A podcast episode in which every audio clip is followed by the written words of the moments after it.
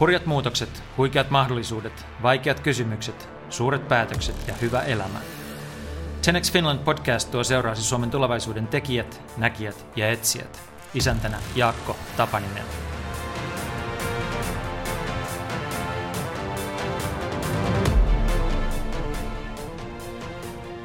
Tenex Finland on täällä taas. Pandemian ajaksi podcast muutti nimensä Hybrid Timesiksi, mutta nyt on syytä keskittyä taas yrityksiin, rakenteisiin ja ideoihin, jotka toivottavasti tekevät Suomesta ja maailmasta kymmenen kertaa paremmin. Tällä kertaa vieraanani ovat Sasu Ristimäki ja Janne Jutila. Molemmat ovat ehtineet nähdä finanssialalla ja sijoittajina monta hypeä, mahalaskua ja uutta nousua. Viime vuodet Sasu on keskittynyt kryptoihin ja Janne digitaaliseen identiteettiin. Keskustelemme tässä jaksossa siitä, missä olemme kryptojen hypekäyrällä nyt ja mitä tapahtuu seuraavaksi. Lisäksi sukellamme syvälle digitaalisten maksujärjestelmien ja digitaalisen identiteetin maailmoihin sekä niiden tarjoamiin mahdollisuuksiin. Hyviä kuunteluhetkiä!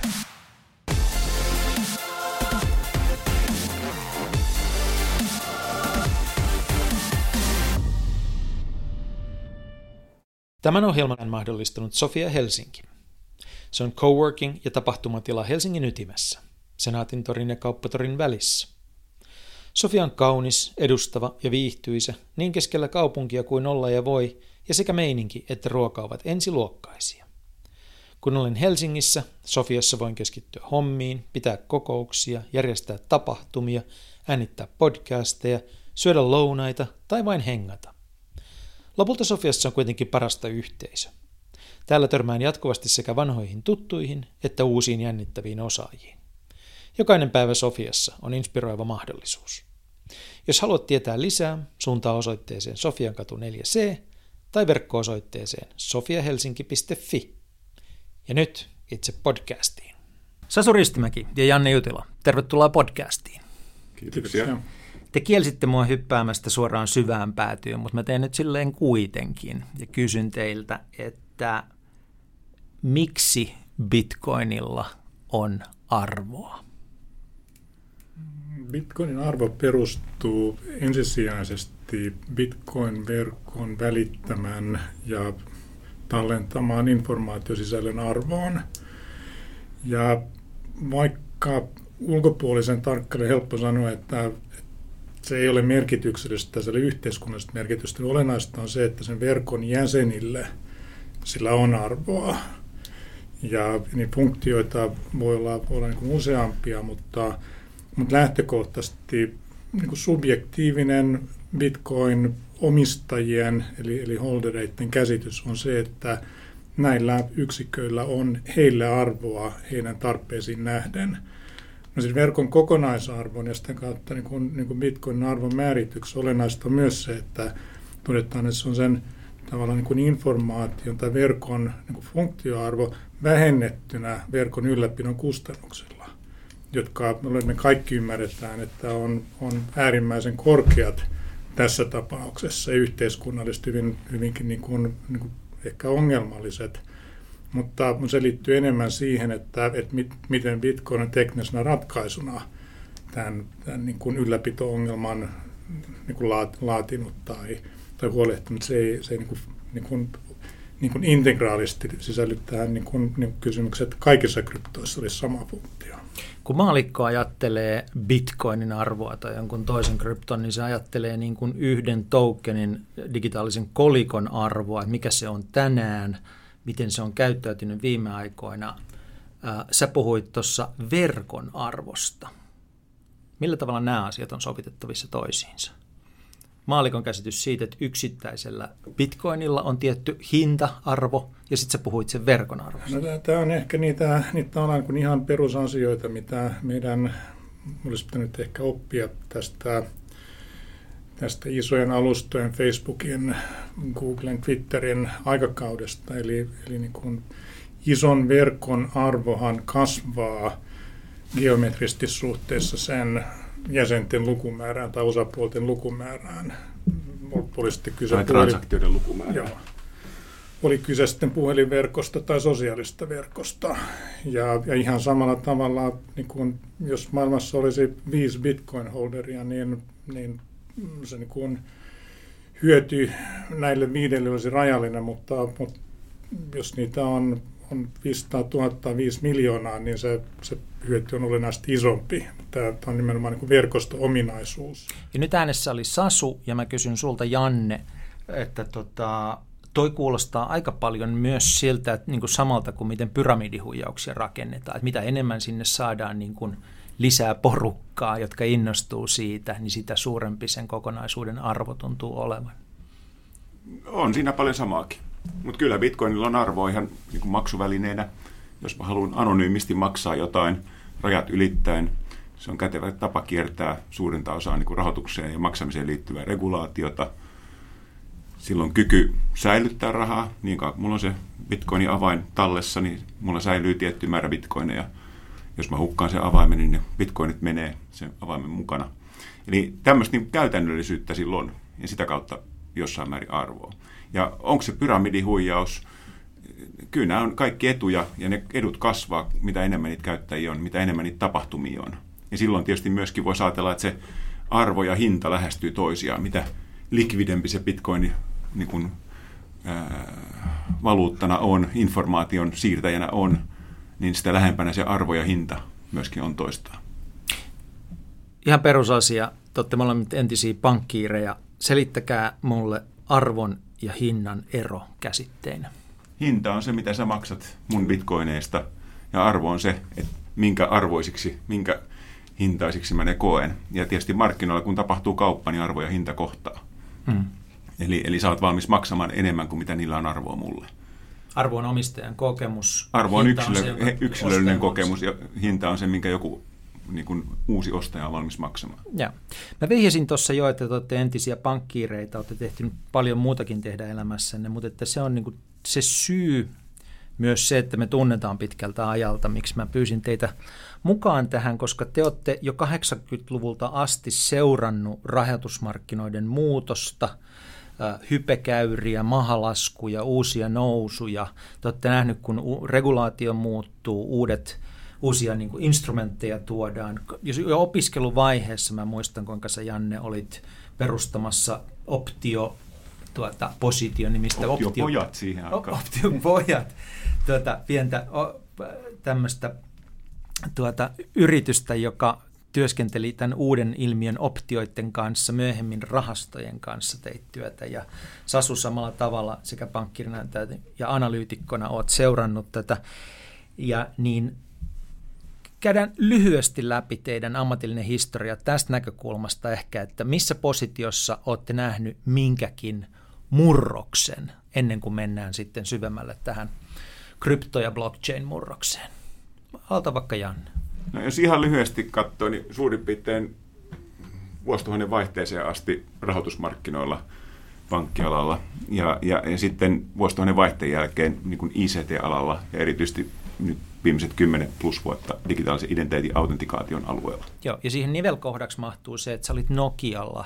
Nokia. Siinä nivelkohtana oikeastaan oli tämmöinen strategiakonsultointi okay. pätkä. Mutta sä olit myös niin kuin, tavallaan, sulla on, sulla on se niin kuin, sijoittajan näkökulma myös siinä mielessä, että, että sä olit Nokialla, Nokia Venturesissa, Joo, Nokia, joka sijoitti lupaaviin kasvuyrityksiin. Nokia pääomasijoittajana silloin. Joo. Joo. Joo. Ja nyt sitten digitaalisen identiteetin. Mitä tarkoittaa, että työskentelee digitaalisen identiteetin kanssa? No mun tapauksessa tarkoittaa sellaisia asioita kuin, että se oikeastaan se kiinnostus lähti siitä, kun Elisalla ollessa lanseerattiin mobiilivarmenne Suomeen. Ja mä olin tämän mobiilivarmenen verkoston puheenjohtajana. Okay. Ja sitten siitä eteenpäin jatkanut lähinnä maailmalla viimeiset kohta kymmenen vuotta. Rakentanut digitaalisen identiteetin ja autentikaation palveluita ympäri Eurooppaa ja maailmaa.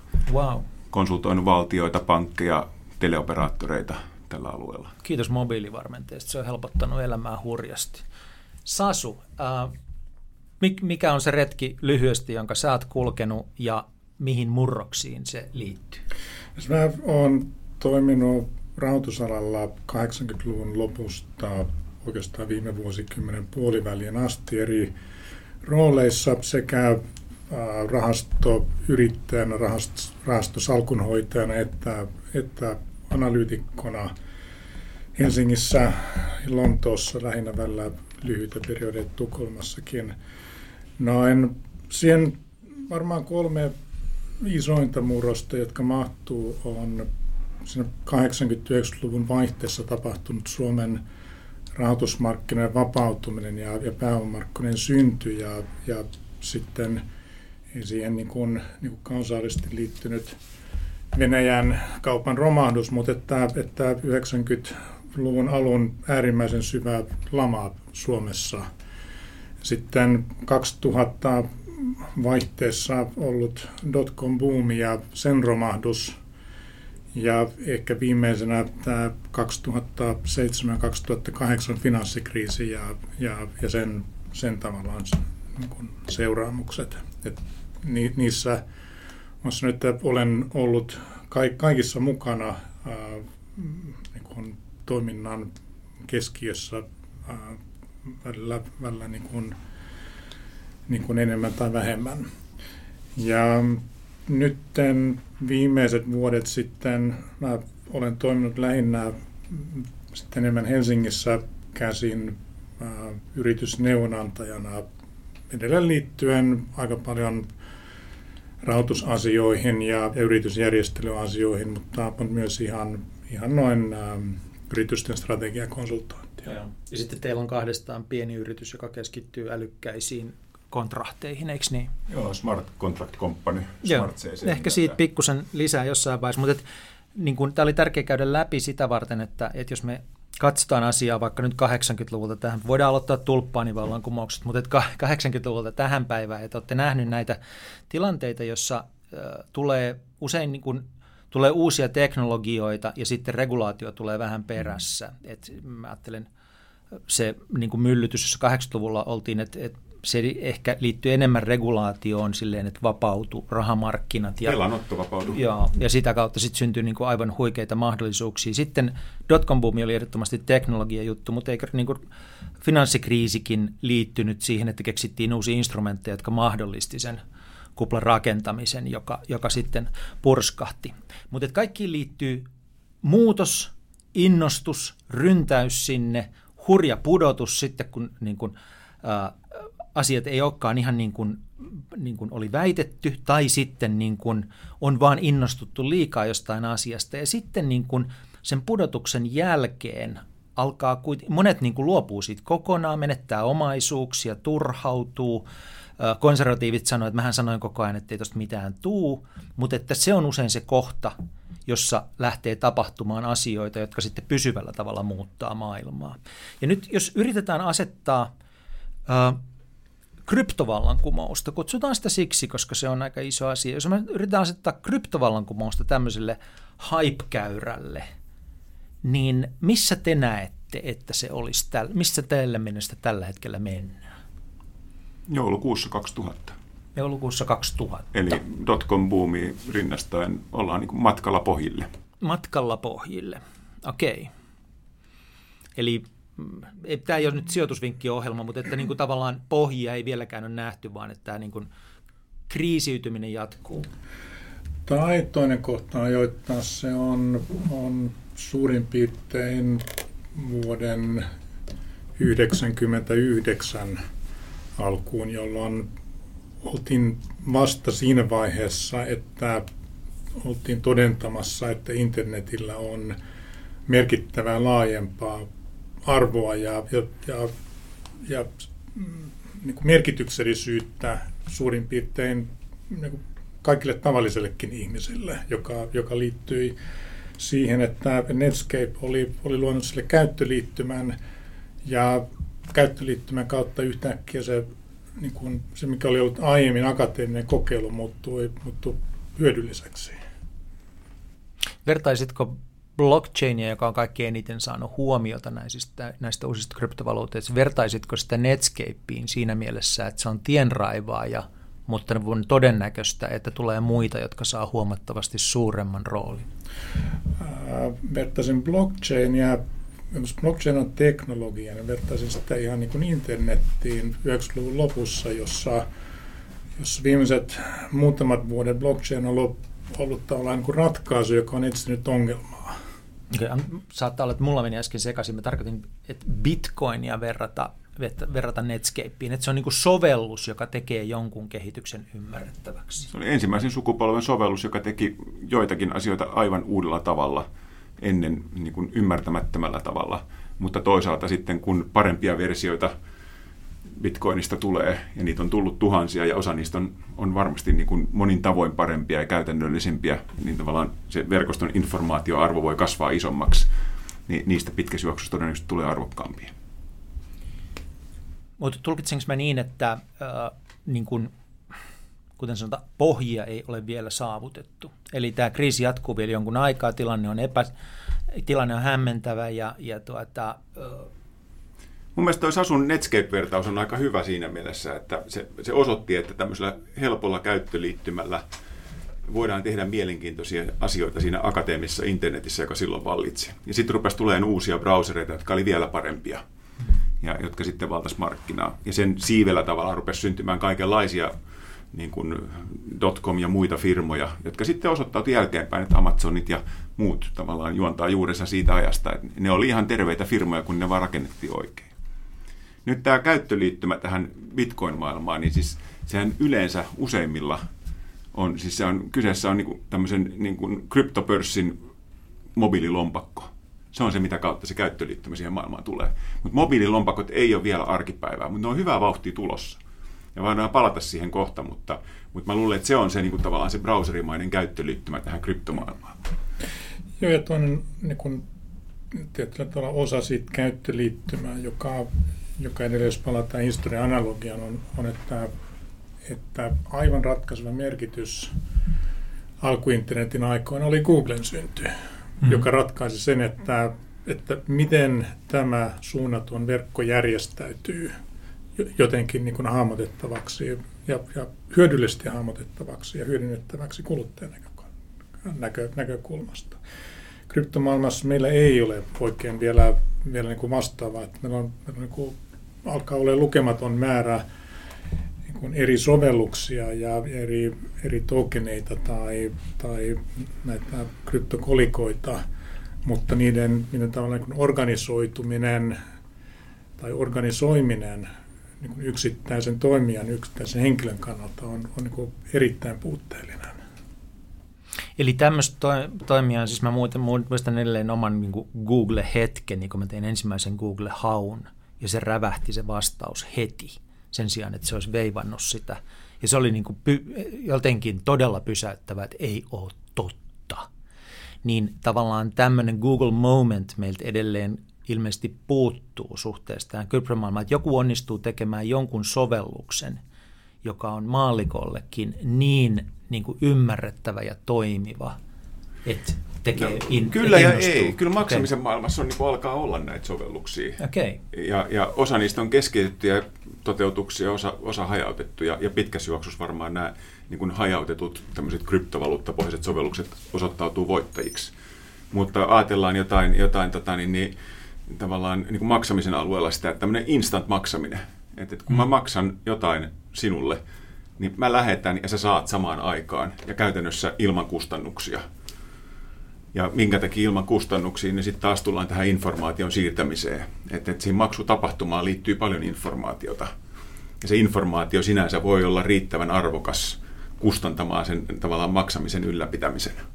No tuossa tuli aika paljon, äh, niin jos mennään nyt sitten siihen, että, että me ollaan todettu, että me ollaan hypekäyrällä siinä vaiheessa, jossa me ollaan en, niin kuin ensimmäinen iso romahdus nähty. Mahdollisesti se romahdus jatkuu jonkun aikaa, mutta joka tapauksessa nyt on niin kuin nousemassa uusia asioita sieltä tuhkasta ja, ja tota betonimurskan keskeltä, joilla tulee olemaan mahdollisesti pitkäaikainen vaikutus, niin käsitellään vaikka tätä maksamista, kun se kuulostaa, kuulostaa niin kuin semmoiselta kiinnostavalta. Ja, ja taas kerran maallikon ymmärrys asiasta on se, että että kryptot on niin kuin huonoa rahaa, koska ne säilyttää arvonsa huonosti, ne on hirvittävän epäluotettavia ja sitten niin kuin suuri osa niistä.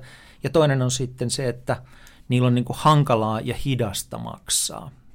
Niin sitten ja kolmas, mikä jäi vielä pois tästä kritiikistä, mm. oli se, että se esimerkiksi Bitcoinin tapauksessa se pelkkä rahan niin olemassaolon ylläpitäminen kustantaa tosi paljon.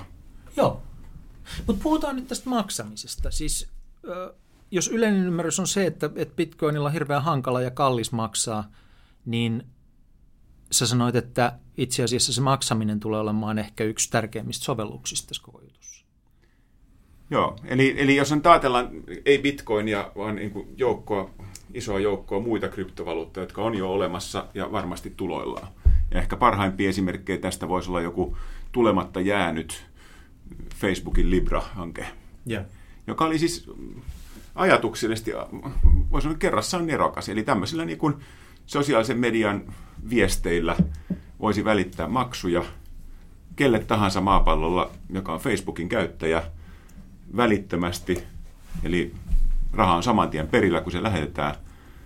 Ne on, ne on tota, niin, niin, kustannuksettomia, eli se rahan lähettäminen ei maksa mitään. Siinä missä tänä päivänä rahan lähettäminen USA maksaa usein muutaman prosentin ja rahan lähettäminen Afrikkaan maksaa jo niin kuin lähemmäs 10 prosenttia. Niin, niin se aikamoinen mullistus tavallaan niin kuin globalisaatiossa, että olisi tämmöinen, tämmöinen menetelmä, jossa niin kuin yksittäiset ihmiset voisivat maksaa toisilleen ja viime kädessä tietysti sitten myöskin ihmisten ja firmojen väliset maksut ja firmojen ja firmojen väliset maksut. Sehän ei ollut tekninen este, minkä takia sitä ei tullut. Ja, ja tämmöisiä niin kuin teknisiä toteutuksia, miten tämmöinen globaali verkosto, maksamisen verkosto voisi toimia, niin niitä on jo olemassa vaikka kuinka paljon. Ne ei vaan vielä ehtinyt kasvaa niin isoiksi. Mutta se kasvu tapahtuu siellä pinnan alla. Se on itse asiassa koko ajan tosi iso. Siellä on niin monia kryptovaluuttoja, joissa sekä käyttäjä- että transaktiomäärät kasvaa niin kuin satoja prosentteja vuodessa koko ajan. Eli siinä mielessä kyllä siellä on se tulevaisuus. Ja sitten voi olla, että tulee tilalle vielä parempia. Mutta mikä muuttuu, että se niin maksu olisi nopea ja se olisi edullinen? Kun nyt on sellainen käsitys, että se on kallis ja hidas. Se iso muutos on mun mielestä se, että niin kuin ei ajatella maksamista niin kuin erillisongelmana, vaan maksaminen on tiedonsiirron yksi sovellus. Joo. Ja kryptovaluutossa, kun puhutaan tämmöisen niin kuin avaimen lähettämisestä, niin kyseessä on vain tiedonsiirto. Ja tiedonsiirto on välitöntä. Mä voin lähettää sulle pikaviestejä, mä voin lähettää sulle sähköpostia, ne on heti perillä. Joo. Ne ei maksa mitään. Niin yksi lähtökohta, mikä pitää hyväksyä, että maksaminen tänä päivänä ihan arkipäivästikin on itse varsin kallista puuhaa. Eli useimmilla kuluttajilla on sellainen käsitys, että kun menee paikalliseen K-kauppaan ja maksaa ruokaostokset luottokortilla, niin se on ilmasta. Näin ei suinkaan ole, vaan se maksamisen kustannus on Suomessakin jotain prosenttiin ja puolentoista prosentin välillä tyypillisesti, kun puhutaan korttitransaktioista. Mennään harvinaisempiin kortteihin, niin se on useampia prosentteja. Jos ajattelee, että, että kaupan kate on välillä tämmöisissä arkikategorioissa alle 5 prosentin luokkaa, niin tämä on kaupalle äärimmäisen niin merkityksellinen asia. Että mikä, mikä on maksamisen kustannus. Kuluttajan voi ajatella, että on ilmasta, kaupan mielestä että tämä on äärimmäisen kallista. Mikä tahansa ratkaisu, joka alentaa olennaisesti kustannuksia mittakaavassa, jossa me puhutaan kuitenkin niin kuin, niin kuin periaatteessa koko kansantaloudesta, niin, niin se on se niin kuin ajan ylitse syntyy niin isot paineet hakea tehostumisvaihtoehtoja. Sitä on hyvin vaikea pysäyttää toteamalla, että tämä ei ole, ei ole todellinen ongelma. Tähän ei tarvita uutta ratkaisua. Miksi maksaminen nykyään on kallista? Onko se niin kuin teknologinen kysymys vai onko se siinä, että siellä on paljon erilaisia katteita? Ja miksi maksaminen kryptojen avulla tulevaisuudessa on edullisempaa, kun meidän käsitys on se, että tämä niin kuin niin kutsuttu hajautettu tilikirja, mihin, mihin tuota kryptot perustuu, niin sen ylläpito on kovin kallista, eli yksittäinen tapahtuma tulee kalliiksi. Saako oikoa oikein reilusti mutkia? Anna mennä maksaminen, maksaminen on kallista niin kuin kahdesta syystä. Yksi, että luodaan erilliset järjestelmät maksamista varten. Joo. Ja kaksi, niin kuin erinomaisen raskas regulaatio säätelee kuka voi tehdä millä tavalla maksamista, miten täytyy tehdä erilaisia asiakkaan tuntemisia ja muita ratkaisuja. Ja, ja nämä, nämä kaksi elementtiä yhdessä tekee sen, että maksaminen on kallista, se on hidasta, se on tosi hankalaa. Kauppias, joka ottaa vastaan korttimaksuja, niin, niin sen lisäksi mitä Sasu sanoi siitä, että se korttimaksun vastaanottaminen sinänsä maksaa kauppialle, niin sen lisäksi hänellä on näitä 5, 6, 70 kuukaudessa maksavia maksupäätteitä ja. lukuisia ja niin edespäin ja niin edespäin ja niin edespäin. Niitä erilaisia toimijoita maksamisen arvoverkossa on erinomaisen paljon ja kaikki ottaa oman pienen siipaleen siitä maksusta. Nyt tässä kryptomaailmassa tavallaan tämä, tämä asetelma muuttuu, kyse on pelkkää tiedonsiirtoa. Ja tiedonsiirron, niin kuin me tiedetään tästä niin kuin muoden laista ja muista, tiedonsiirron kustannus, kommunikaation kustannus on, niin kuin, on, on koko ajan laskenut ja laskenut ja laskenut ja se on käytännössä nolla. Ja, mutta tämä ei ole meidän käsitys kryptovaluutoista tällä hetkellä. Niin, meidän krypto, käsitys kryptovaluutan on... siirtäminen henkilölle toiselle on tie, tiedonsiirto-ongelma. Ei, ei, se ei ole niin kuin maksamisen ongelma, se ei ole turvallisuuden ongelma eikä minkään muunkaan. Koska se turvallisuus on tavallaan rakennettu sisään siihen, siihen niin kuin kryptoprotokollaan, siihen avaimeen, siihen numerosarjaan, jolla sä osoitat, että sä omistat tämän kyseisen. Se, mutta se vaatii valuutan. paljon energiaa. Se, se, se, se vaatii paljon energiaa ja on tällä hetkellä kallista. On tiettyjen spesifien verkkojen Suunnittelu. te, te, suunnitteluvirhe tai suunnitteluominaisuus, raken, rakenteellinen piirre. Ei ole mitään välttämättömyyttä, että, että kun se tekninen kysymys pitäisi ratkaista sillä tavalla tai, tai lähtökohtaisesti ylipäätänsä kallistetta energiaintensiivisesti. Jos Eli ajattelee... tämä niin sanottu louhinta on ihan vain se on design feature, joka on luotu Bitcoiniin. Jos, jos ajateltaisiin ää, tämmöiseen länsimaiseen ää, talousympäristöön suunniteltua digivaluuttaa, niin sen tekniset toteutuskustannukset tai transaktiokustannukset on todennäköisesti niin häviävän pieniä, että, että ne oikeasti pyöristyy lähelle nollaa etenkin jos se verkko kasvaa, kasvaa niin kuin merkittävän laajaksi. Ja tämä on, tämä on tavallaan niin kuin yksi lähtökohta myös siinä, että, että kun on näitä valtiollisia digitaalisia valuuttoja, jotka siis on, on niin täysin rinnasteisia kryptovaluuttoihin, ensimmäisenä laajana sovelluksena Kiinan digijuoni, niin niiden, niiden ylläpitokustannukset ja transaktiokustannukset on hyvin alhaiset, tosiaan niin kuin, niin kuin pyöristyy lähelle nollaa. Okei, eli se on, siis niin kuin te sanotte, suunnitteluvirhe, joka korjataan ajan myötä ja se ei, niin kuin, että siihen ei jäädä jumiin, mm. että se on Se on suunnitteluominaisuus. Kallista. Bitcoinin suunnittelut eivät pidä sitä virheenä pitävästä No on se niin kuin, tässä niin kuin ekologisessa tilanteessa, jos me ollaan virheet, se vie... Niin kuin, Hollannin no, verran sähköä. Niin. No meille se näyttäytyy virheenä ja se, että voisiko sen tehdä jotenkin helpommin, niin sitten tietysti joudutaan jostain muista asioista antamaan periksi yeah. siitä, että, että ei ole ehkä niin kuin täysin hajautettuja, ollaan vain osittain hajautettuja ja niin edespäin. Mutta se itse maksutapahtumaan niin kuin liittyvä tiedonsiirto, niin se tietomäärä, joka liikkuu, puhutaan tämmöisestä niin kuin avaimen siirtämisestä tietoliikenteessä, niin kuin, niin kuin, vaikka olisi pitkiäkin avaimia, puhutaan kahden kilo avaimista tai neljän kilo avaimista, niin se on ihan, se on käytännössä nolla se tiedonsiirron kustannus. Okay.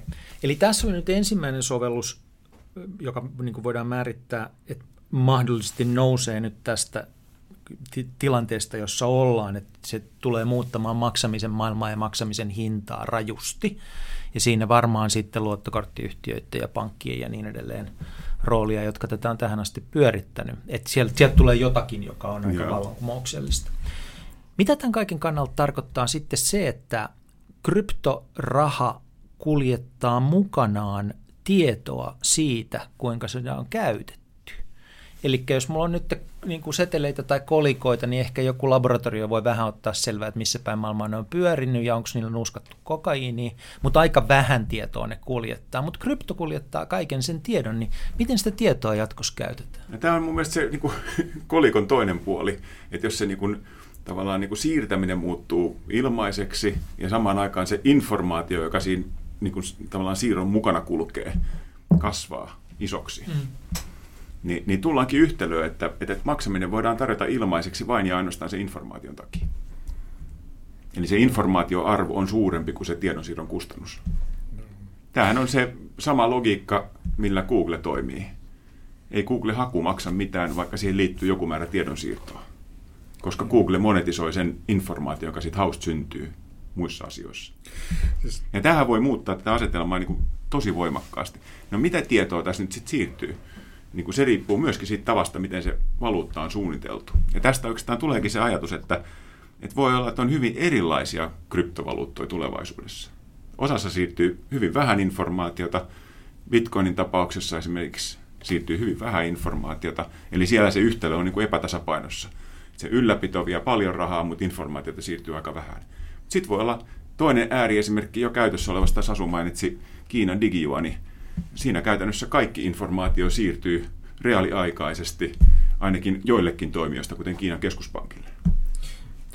Siirtyykö siis digijuoneissa myös tieto siitä, että kuka sitä on käyttänyt? Kuka käyttänyt, mihin käyttänyt ja niin edespäin Joo. ja niin edespäin reaaliaikaisesti. Mutta mut tässä, tässä niin tullaan hyvin perustavanlaatuiseen asiaan. Eli tämänhetkinen käsitys rahasta ja, ja maksamisesta on, se on tavallaan aina ulkoinen sille niin kuin, niin kuin transaktion kohteelle tai sille ympäristölle, missä sitä arvoa siirretään.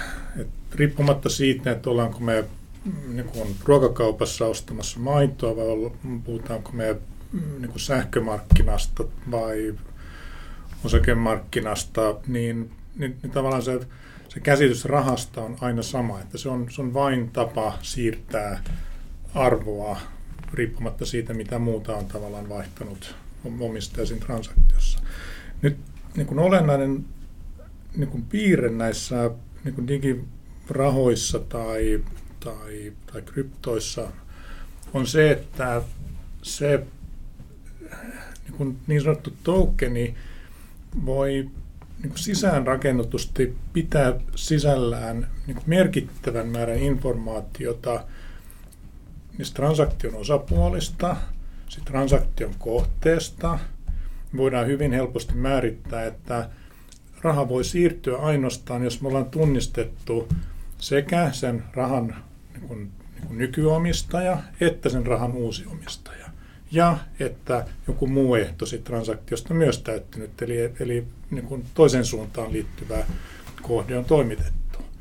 Tai me voidaan tehdä esimerkiksi niin kuin sähkömarkkinoille suunnattu sähköspesifinen rahayksikkö, joka, joka voi olla sitten niin kuin, niin kuin joko sähköyhtiöiden välinen tai ylipäätänsä niin kuin, niin kuin sähköä ostavien ja tuottavien toimijoiden välinen y- yksikkö, joka, joka siirtää toisaalta informaatiota siitä, että millaista sähköä, eli miten se on tuotettu, mihin aikaan päivästä se tapahtuu ja ketkä on osapuolet, jotka on tekemässä. Ja toi oli tietysti jännä alue, minkä Sasu avasi tuossa tavallaan niin kuin esimerkkinä, tämä niin kuin raha ja identiteetti liittyy yhteen. Raha ja vaihdon kohde liittyy yhteen. Vaihdon tavallaan konteksti liittyy siihen niin kuin vaihdon välineeseen. Nyt tässä kohtaa varmaan niin pakko käsitellä se asia, että taas kerran kryptoihin liittyy se käsitys, että ne on niin kuin anonyymejä, minkä takia rikolliset käyttää niitä paljon ja, ja tuota, näin edelleen. Niin ää, ei pystytä tunnistamaan, kuka on käyttänyt, kuka on tehnyt transaktion ja minne ne on päätynyt, mistä ne on lähtenyt. Ja nyt te puhutte paljon siitä, että niihin liittyisi jatkossa tämä identiteetti. Niin miten nämä asiat No, he, helppo vastaus on se, että kun regulaatio vaatii, olemassa oleva säännöstö vaatii, että jos, jos tehdään, tehdään tämmöinen niin kuin, niin kuin maksuliikenteessä oleva, oleva maksuväline raha tai, tai niin kuin sijoitusväline arvopaperi, niin siihen liittyy tiettyjä asiakkaan tuntemiseen ja rahanpesun estämiseen liittyviä regulaatiomääräyksiä. Eli pankkien täytyy verifioida jokainen asiakas tietyn prosessin mukaan, joka on pikkusen erilainen eri maissa, suhteellisen homogeeninen Euroopassa, mutta sitten kun mennään Euroopan ulkopuolelle, niin vaihtelu on tosi paljon. Ääriesimerkkinä tietysti tämmöiset veroparatiisimaat, missä niin tavallaan näitä säännöksiä ei ole tai niitä ei tarvitse noudattaa. Eli, eli, Mutta anteeksi, onko se niin kuin sit jatkossa siihen rahaan sisään rakennettu ominaisuus? Se voi olla, se voi olla joihinkin rahoihin sisäänrakennettu ominaisuus. Tai vähintäänkin regulaattori voi vaatia, ja tänä päivänä itse asiassa vaatii. Ja nyt tänä päivänä niin kuin kryptotoimijat kovaa vauhtia niin kuin muuttaa toimintaansa niin kuin regulaatioehdot täyttäviksi. Eli ne pyrkii tunnistamaan asiakkaansa – ne pyrkii selvittämään, missä tämä rahojen alkuperä on, joka vaihdetaan kryptovaluutaksi. Ne pyrkii tekemään nämä erilaiset tarkastukset siitä, että onko asiakas poliittisesti vaikutusvaltainen henkilö. Nämä PEP ja sanctions mm. on tämä, mitä englanniksi sanotaan. Nä, kaikki näitä asioita jo, joudutaan tekemään, mutta ne on vasta aika alkumetreillä tässä kyseisessä teollisuuden alassa. Siis tämä, tämä perustuu tämän analogian siitä, että digiraha tai digikolikot on verrannollisia käsitteellisesti ihan tällaisen perinteiseen fyysiseen kolikkoon. Paitsi, että tässä digimaailmassa joka ikinen kolikko on yksilöity omalla koodillaan. Joka, jokaisella kolikolla, mikä siinä järjestelmässä liikkuu, on oma yksilöllinen identiteetti. Ja, ja jos se järjestelmä on, on sellainen kuin Bitcoin, niin se yksilöivä identiteetti on vain numerosarja. Mutta se on edelleen yksilöivä identiteetti. No, jos, jos puhutaan vain niin pitkistä numerosarjoista, on hyvin vaikea sit tunnistaa, että no, kenelle tämä numerosarja kuuluu. Jos Tämä Google-hetki puuttuu siitä. Niin, jos me korvataan se numerosarja esimerkiksi sosiaaliturvatunnuksella. Joo. Tai Y-tunnuksella tai leitunnuksella, niin yhtäkkiä me tiedetään aivan täsmällisesti, että kuka on tämän yksilöidyn, koska jokaisella rahalla on yksilön identiteetti, kuka on tämän yksilöidyn identiteetin takana, kuka omistaa tämän rahan. Jolloin me voidaan myös siirtää, niin kuin, tai, tai kohdentaa, ei siirtää, vaan, vaan ensisijaisesti kohdentaa kaikki siihen rahaan liittyvät oikeudet ja velvollisuudet. Mutta jääkö siihen rahaan jälki myös jokaisesta, joka sitä on käyttänyt? Se riippuu siitä, miten rahaa on suunniteltu. Meillä on hurjan paljon vapausasteita tässä. Okei. Okay. Koitetaan kuvata sitä, jotta tämä tulisi ymmärrettävämmäksi vielä, niin koitetaan kuvata sitä, niin kuin, että minkälaisia ja mihin tarkoitettuja rahoja meillä tämänhetkisen niin kuin, ymmärryksen mukaan voisi olla tulevaisuudessa.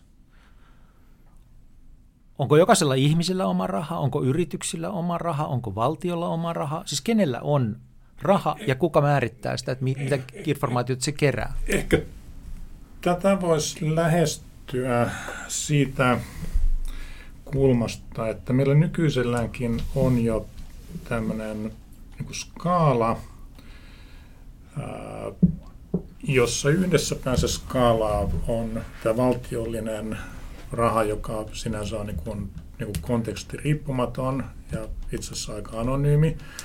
Ja sitten meillä toisessa päässä skaalaa on eri yritysten liikkeelle laskemat kanta-asiakasohjelmaa niin kuin, niin kuin pisteet. pisteetsä, joita voi olla Keskon, K plussa tai, tai S-ryhmän järjestelmä tai Finnaarin järjestelmä, jotka jo nytten tavallaan niin kuin on hyvin transaktio sidonnaisia, on hyvin käyttäjäsidonnaisia. Siis tavallaan se, niin kuin, jos keräät K-pisteitä, plussapisteitä, niin kesko näkee aika paljon siitä, että kuka sinä olet ja, ja miten elämäsi elät. Ja ainoa, mitä sä et oikein pysty tekemään niillä, niillä plussapisteillä hirveän hyvin, on, on maksamaan etenkään jossain muussa kuin Siis me voidaan niin kuin ajatella tätä asiaa niin, että tavallaan ne plussapisteet, Finnaaripisteet tai K-pisteet, niin ne on tämmöistä uutta rahaa. Joo, ne on Finnaar-kolikkoja tai K-kolikkoja. Ja, okay. ja, ja se, se,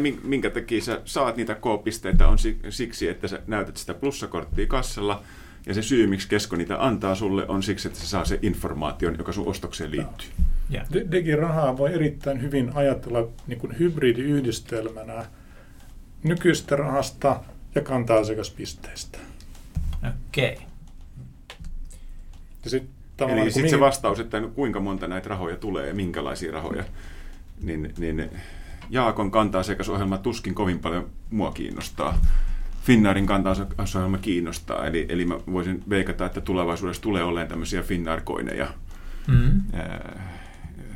Se on itse asiassa varmaan aika käyttöliittymäsidonnainen, että minkälaisia niin kuin informaation siirtokolikoita ekosysteemissä pyörii. Ja se käyttöliittymä on mobiililompakko, ja mobiililompakon liikkeeseen laskija voi olla se taho, joka itse asiassa määrittää, että mitä valuuttaa siinä ensisijaisesti Miten käytetään. Miten tämä kokonaisuus sitten toimii, vai ajatellaan vaikka kuluttajan kannalta ensin, että niin tarviiko mun välittää siitä tulevaisuudesta, on olemassa erikseen IKEA-rahaa ja Stockman-rahaa ja Finnair-rahaa ja ST1-rahaa, et, koska niitä kiinnostaa tieto minusta ja mun käyttäytymistä, niin laskee liikkeelle oman rahansa, ne on sen kokoisia toimijoita, että ne voi sen tehdä.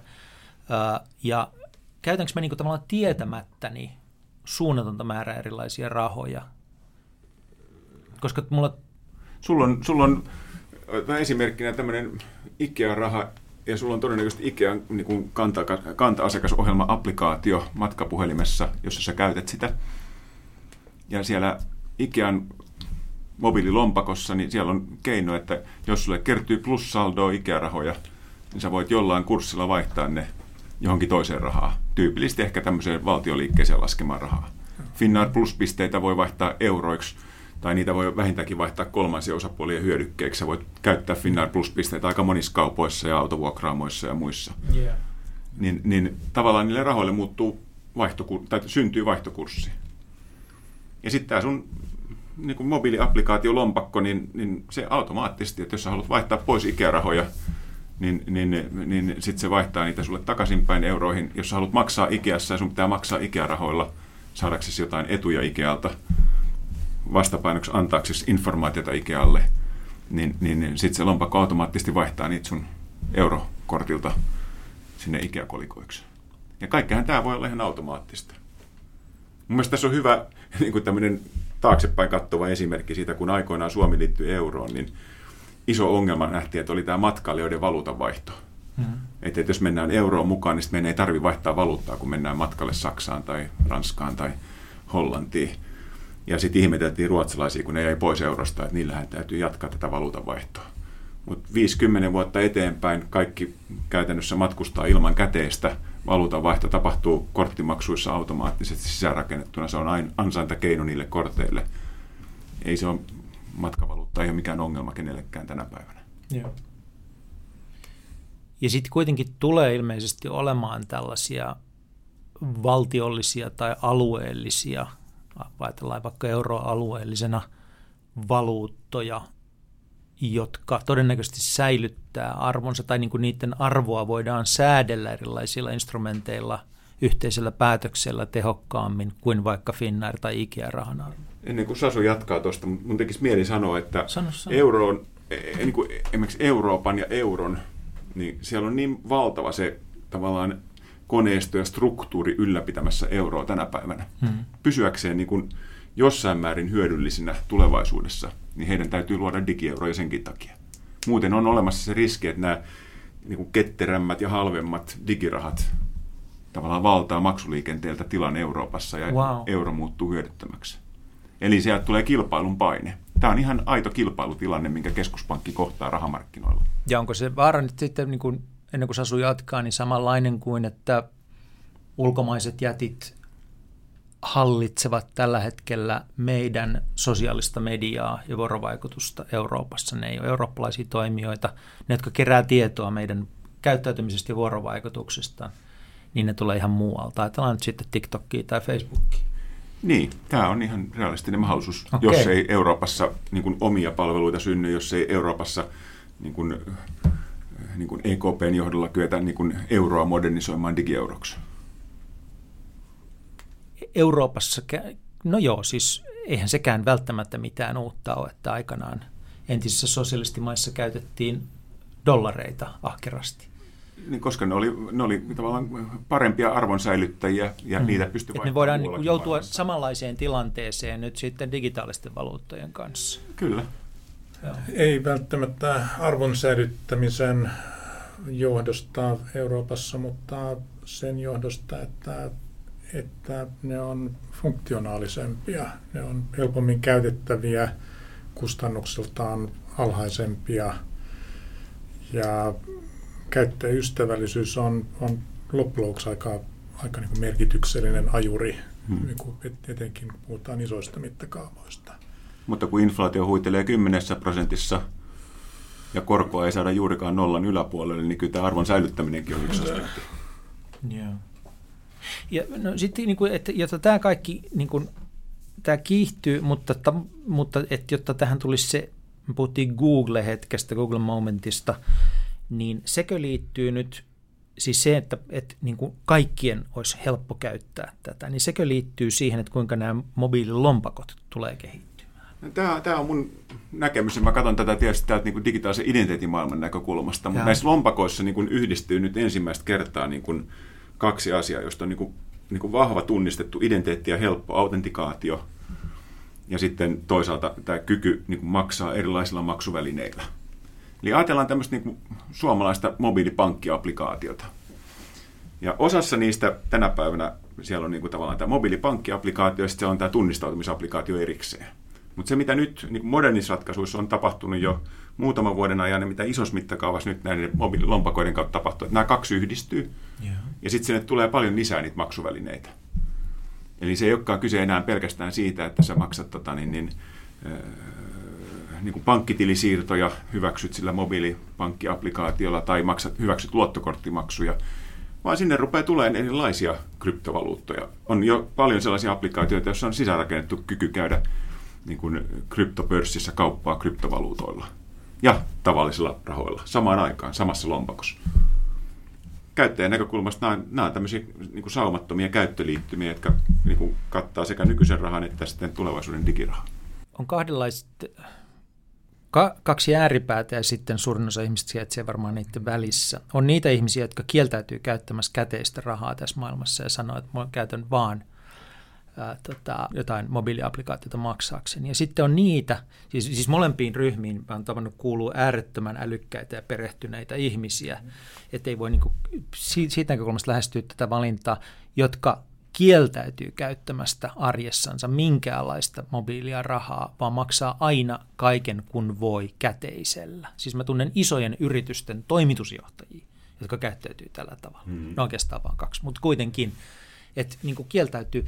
Ja, ja se on niin ehkä se ajatus, että to, toiset, toisille se on niin hällä väliä, ja toiset sitten taas niin jotenkin kiusaantuu niin hirveästi siitä ajatuksesta – että kaikkea heidän rahan käyttöönsä seurattaisiin, vaikka se olisi sinänsä täysin laillista, että he ostaa ruokaa niin kuin kaikki muutkin ja bensaa, mutta, mutta kiusaa se ajatus.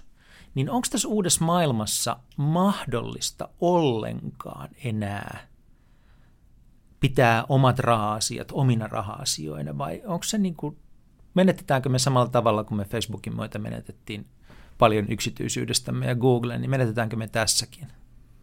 Väistämättä. Mm.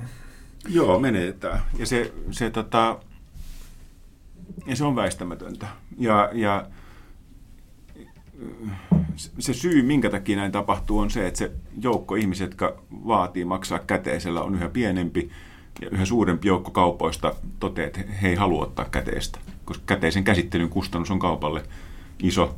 Ja, ja tämä sama logiikka ajaa sitten ohi näistä korttimaksuista. Sasu viittasi aikaisemmin siihen, että korttimaksut maksaa kauppialle paljon. Hmm. Osa kauppiaista rupeaa vaatimaan, että he haluavat maksun tällaisessa ja tällaisessa kryptovaluutassa. He liittyy sellaiseen mobiililompakko-ekosysteemiin, jossa maksut tulee jossain valuutassa, joka ei maksa kauppialle mitään. Ja jossa itse asiassa se maksutapahtuma mukana tulee paljon tietoa siitä, että kuka tämä asiakas oli, ja, ja, ja mitä ostoksia se on aikaisemmin tehnyt heidän kaupassa ja muissa kaupoissa ja niin edespäin. Tämä on kauppiaille hirveän paljon tehokkaampi vaihtoehto. Kauppiaat tavallaan niin kuin vaatii ja pikkuhiljaa, niin kuin, tai mahdollistaa ja sitten pikkuhiljaa mm. vaatii asiakkaita käyttäytyy näin. Joo, ja kauppiat hän kykenee kuin insentivoimaan asiakaskäyttäytymistä aika merkittävästi tähän suuntaan. Niin kuin ihan sillä, että, että tarjoaa merkittäviä alennuksia yeah. niin kuin, niin kuin maksutavan johdosta, joka, jotka niin kuin alennukset voi osin perustua siihen, että se on oikeasti halvempaa sille kauppiaalle se toinen maksutapa.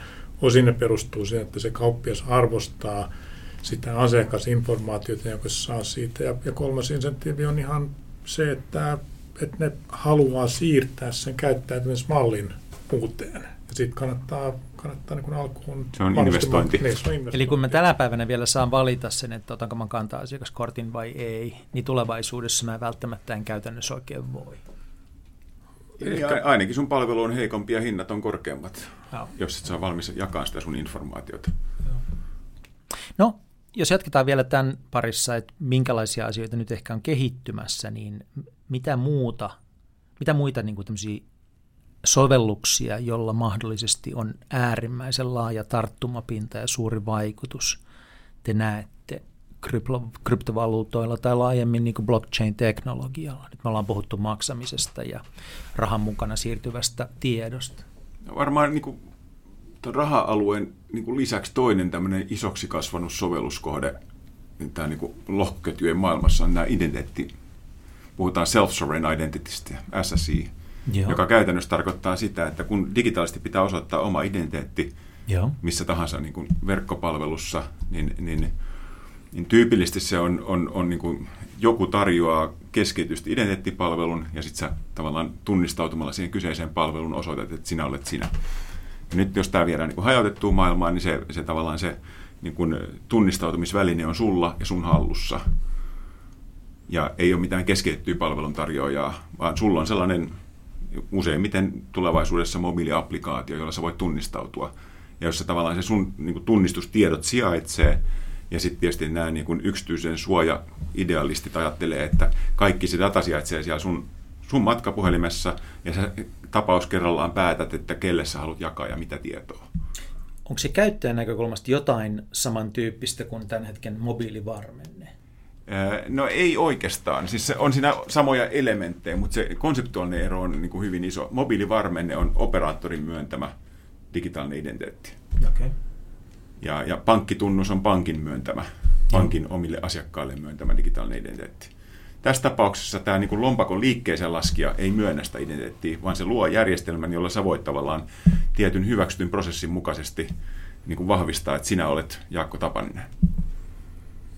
Lompakon liikkeeseen laskijalla on paljon valtaa moniin asioihin. Se tulee olemaan niin kuin iso ja merkittävä rooli. Ja siellä tulee olemaan paljon ansaintatapoja, joista niin kuin läheskään kaikkia ei vielä tänä päivänä tiedetä. Mutta niitä innostuneita tahoja tämmöisten mobiililompakoiden liikkeeseen laskijaksi, niitä on paljon. Niitä rakennetaan parasta aikaa niitä on olemassa jo paljon. Vähän riippuu, miten määritellään, mutta siis se, se tulee olemaan se, se iso tavallaan transformaatio, mitä kautta se ui ihmisten arkipäivää. Okei, nyt jos ajattelee tämmöistä vahvaa tunnistautumista tämän päivänä ja Suomessa, niin, niin siellä kai kaiken pohjalla on yhteiskunnan myöntämä sosiaaliturvatunnus ja sitten sen päälle rakentuu, että sä saat virkatodistuksen ja sä voit kävellä pankkiin, niin sä saat avata tilejä ja kun sä saat sanoa avata tilejä, niin sä saat pankkitunnuksia ja niiden pankkitunnusten päälle sä saat rakentaa mobiilivarmenteen, käsittääkseni sekin varmistetaan sillä. Ja, ja niin kuin näin se rakentuu, niin mm, tämä on kai niin kuin, ensinnäkin tämä on suomalainen tapa ajatella tämä asia, on olemassa muita tapoja ajatella tämä asia, vaikka Britanniassa tai Yhdysvalloissa puhumattakaan, mennään vielä kauemmaksi, Äh, mutta miten tämä identiteetti rakentuu sitten tuossa maailmassa? Minkä päälle sitä ruvetaan rakentamaan? Se, tota, jos nyt palataan takaisin siihen niin kuin kryptokolikkoon, ja kryptokolikossa se tavallaan kolikon omistaminen todennetaan sillä, että sulla on hallussa tietty numerosarja. Se on ainoa mekanismi, jolla sä osoitat sen, että sulla on tämä kolikko. Ja, ja, ja, ja, ja sitten tota, niin, niin, tämä identiteetti niin kuin suomalaisajattelussa lähtee valtiosta, ja nyt se on tietysti EU-regulaatiossa hyväksytty myöskin ajatukset, että EU, niin EU-kansalaisen identiteetti on lähtöisin valtiosta, ja sitten voi olla tavallaan sen niin kuin, tämmöisiä toissijaisia identiteettejä, joku pankkitunnus ja niin edespäin. Amerikkalaiset ja englantilaiset ajattelee sitä asiaa hyvin eri tavalla. Mutta kyllähän tämä voi olla myöskin niin, että, että tämmöinen niin kuin ei pelkästään se sun identiteetti, että se on niin kuin tavallaan vain ja ainoastaan sun hallussa – että sä oot verifioinut identiteettisi jollain niin kuin hyväksytyllä prosessilla ja sitten se on niin kuin sun hallussa ja sä voit tapauskohtaisesti päättää, että kelle ja mitä tietoja siitä sun identiteetistä sä annat. Ja sitten voidaan ajatella se asia niin kuin vielä pykälä eteenpäin, eli erilaisia tämmöisiä, niin kuin, tämmöisiä niin kuin, niin kuin todistuksia, niin kuin digitaalisia todistuksia siitä, että sulla on esimerkiksi ajokortti tai, tai että sulla on, sulla on tota, niin, niin, sä oot Suomen kansalainen tai että sulla on tietty tutkinto tai, tai että sulla on lupa katsoa näitä tiettyjä terveystietoja, niin näitä voidaan tavallaan ajatella, että niitä kasataan siihen sun niin kuin digitaaliseen identiteettilompakkoon, hmm. joka on sun hallussa. Ja sitten sä voit päättää, että kelle sä näitä esität. No sitten on tietysti toisella puolella on, on niin kuin systeemeitä ja tarpeita, että kun sä meet hammaslääkäriin, niin hammaslääkärin pitää saada nähdä sun, sun tota, niin, niin, aikaisempi hampaidenhoitohistoria. Ja silloin sä tavallaan annat tämmöisen digitaalisen avaimen sille hammaslääkärille, ok, että ihan hyvä, mene vaan katsomaan mun hammashoitohistoria. Ja sitten se hammaslääkäri menee katsomaan sen jostain tietokannasta. Ja tällä avaimella se saa sen, sen avattua ja, ja tavallaan salauksen purettua. Niin tällä tavalla niin nämä, nämä, niin nämä MyData-ihmiset ajattelee, että kaikki data on itse asiassa sen, sen niin kuin tuottajan omistamaa ja pitäisi olla. Ja, ja, ja, ja tällä tavalla niin kuin mentäisiin tämmöiseen niin kuin hajautettuun datamaailmaan. Ja sitten voidaan tietysti keskustella siitä, että onko tämä kuinka realistinen ajatus ja kuinka niin kuin, toimiva ja taloudellisesti niin kuin, houkutteleva sen ekosysteemin eri osapuolille. Niin tuossa me puhutaan nyt siitä, että sä hallitset sitä dataa, joka koskee sinua. Siinä äskeisessä esimerkissä, kun me puhuttiin niistä maksuvälineistä, niin se maksuvälineen liikkeelle laskija no, tämä on se, tämä on se, sitä tietoa sinusta. No, se, se johtuu siitä, että mä mielellään käytän semmoisia maksamisen menetelmiä, jotka on mulle helppoja, ilmaisia, välittömiä. Joo. Ihan samalla tavalla kuin mä mielellään käytän semmoisia hakupalveluita, jotka on helppoja, ilmaisia, välittömiä, tuo toivotun tuloksen, kuten Google. Ja tässä pitää ehkä niin kuin hyväksyä se, että, että palvelun tarjoaja tai että yritys, joka palvelee asiakkaita, se on luontainen intressi kerätä tietoa asiakkaista. Tämä on niin kuin, mm. niin kuin intressi, joka on ollut olemassa sata vuotta, että yritykselle ymmärtää asiakkaansa. Ja meidän on hyvin vaikea pysäyttää sitä trendiä, että yritykset jollain tavalla niin kuin kiellettäisiin keräämästä asiakastietoa. Tämä myös ehkä niin kuin hyväksyä se, että hyvin suuri osa siitä tiedosta, minkä yritys kerää asiakkaastaan, on, on niin kuin merkityksellistä etenkin sillä yritykselle siinä kontekstissa. Mutta se on myös hyvin arvokasta sille yritykselle kontekstissa. Ei, ei se ole semmoista niin kuin välttämättä yleisesti niin kuin, niin kuin siirrettävää tai monistavaa, eikä se niin kuin ole suoranaisesti niin kuin että se tieto, minkä yritys kerää minusta asiakkaana, ei, ei se ole minun omistamaa tietoa. Ei, se ole niin kuin, se on jotenkin, niin kuin, että tämä, tämä tieto kuuluu se minulle ja minulla on oikeus monetisoida tämä muuallakin. Ja yrityksellä on tietysti iso intressi tavallaan saamaansa tietoa niin kuin hyödyntää itse ja myydä eteenpäin. Joo. Ja, ja, ja tämä on tietysti se, missä niin kuin ehkä EU ja, ja USA menee niin kuin aika eri linjoilla isossa kuvassa. Eli EUssa tavallaan pyritään niin kuin rajaamaan hyvin voimakkaasti sitä GDPR ja muiden kautta, että mitä tietoa yritykset saa kerätä ja miten ne saa sitä käyttää, miten sitä pitää säilyttää ja niin edespäin. Kun taas USAssa ajatellaan niin kuin paljon enemmän siitä kulmasta, että kaikki se tieto, mikä yritykset pystyy keräämään, ne saa kerätä ja, ja ne saa sen käyttää parhaaksi katsomallaan tavalla tai myydä eteenpäin. Okei. Okay. Identiteetin hallinta on tulee olemaan yksi tällainen tärkeä sovellus. Tuleeko vielä mieleen jotakin muita, joita kannattaisi nyt nostaa tässä?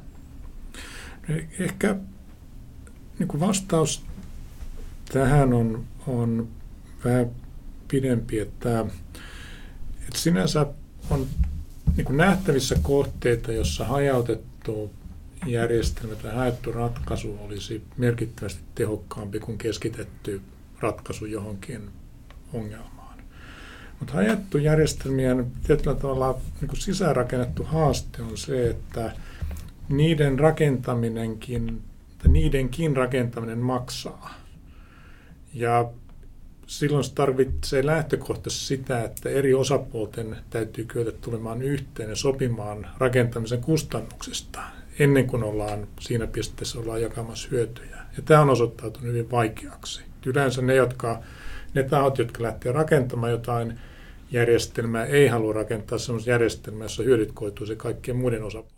Voiko antaa vähän konkreettisemman niin esimerkin tuosta, että pysyy kartalla? Mitä rakennetaan esimerkiksi ja kuka rakentaa? Auto, auto tota niin, niin, informaatiojärjestelmä. Joo. Tämmöinen klassinen taloustieteen ongelma, että kun mä menen autokauppaan ostaan käytettyä autoa, niin, niin mä en tiedä, mitä mä oon ostamassa, mutta jos saat se auto myyjä, niin sä tiedät täsmälleen, mitä sä oot myymässä. Puhutaan tämä, tämä sitruuna-ongelma taloustieteessä. Mutta olisi aika houkutteleva sellainen ajatus, että olisi tämmöinen, niin kuin, tämmöinen niin kuin kaikki niin kuin autojen maahantuojat, autojen valmistajat, autokauppiaat, autohuoltoliikkeet olisi yhdessä sopinut tämmöisen järjestelmään, että kaikki, mitä tähän tiettyyn autoon liittyviä asioita hmm. on tehty, niin ne on koottu tähän yhteen lohkoketjuun, ja se on tavallaan mulla auton omistajan hallussa.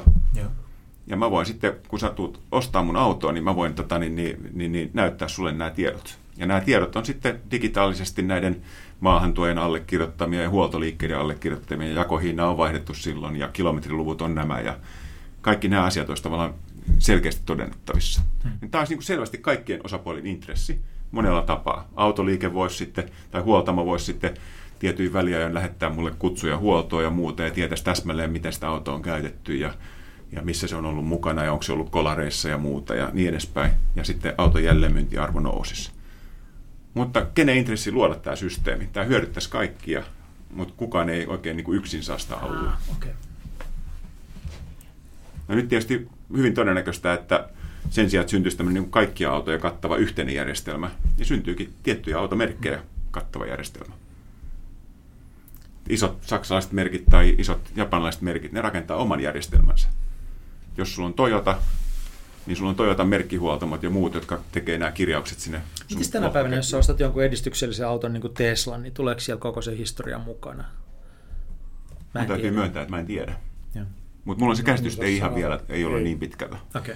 Että tavallaan ei ole olemassa niin Teslan autokohtaista blockchainia, jossa kaikki kyseisen autoon liittyvät tiedot ja ohjelmistopäivitykset ja ajomäärät var, var, ja muut Varmasti Teslalla itsellään on hyvin paljon tietoa siitä, että miten jotain niin kuin yksittäistä autoa on ajettu ja käytetty ja mikä sen huoltohistoria on ja mitä mm. vikoja se on ilmennyt. Tällä hetkellä Tesla ei käsittääkseni se ei anna sitä dataa sulle. Joo, mutta että siis tämä kaiken kaikkiaan tulee olemaan yksi tärkeä sovellus, jossa niin kuin, äh, blockchainin kautta tulee aina niin kuin täydellinen tieto siitä ostettavasta kohteesta. Esimerkiksi tästä tapauksessa ostettavasta kohteesta se voidaan, se voidaan soveltaa terveystietoihin tai mihin tahansa muuhunkin. Joo. Se on niin kuin tietopankki. Ja se on tavallaan niin kuin sidoksissa, että se auton omistuskin määräytyy sen kautta. Itse asiassa puhutaan NFTstä. Okay, joo. Tämä on apinakuvien sijasta. Joo. Niin, niin tämmöinen niin kuin mun työhypoteesi on se... Kuka jotakin, niin se ulottuu... Niin, fy, fyysistä tai digitaalista, mitä tahansa mm. tuommoista koko luokkaa kopiokonetta isompaa, niin sille tulee olla oma, oma tämmöinen tokeni. Okei. Okay. Wow. Ja sitten se joku kiistää sen, että se kopiokone on liian suuri. Voi olla paljon pienempikin. Niin kuin yksittäinen muropurkki voi sisältää rafine tagia sitä kautta yksilöidä sen. Ja, niin kuin, tietoteknisestihän siinä ei ole tavallaan rajaa, kun se, se rajakustannus on, on likipitäen nolla. Mutta niin se ajatus on tietysti se, että tämmöisiä toukkeneita, silloin mä omistan mun auton itse asiassa omistamalla tietyn numerosarjan. Mm. Se on rekisteröity mun vahvalle identiteetille, mm. verifioidulle vahvalle identiteetille. No kaikkein helpoin se tapahtuu sitä kautta, että se, se auto on siellä mun identiteettilompakossa, jolloin nämä kaksi asiaa kytketään yhteen.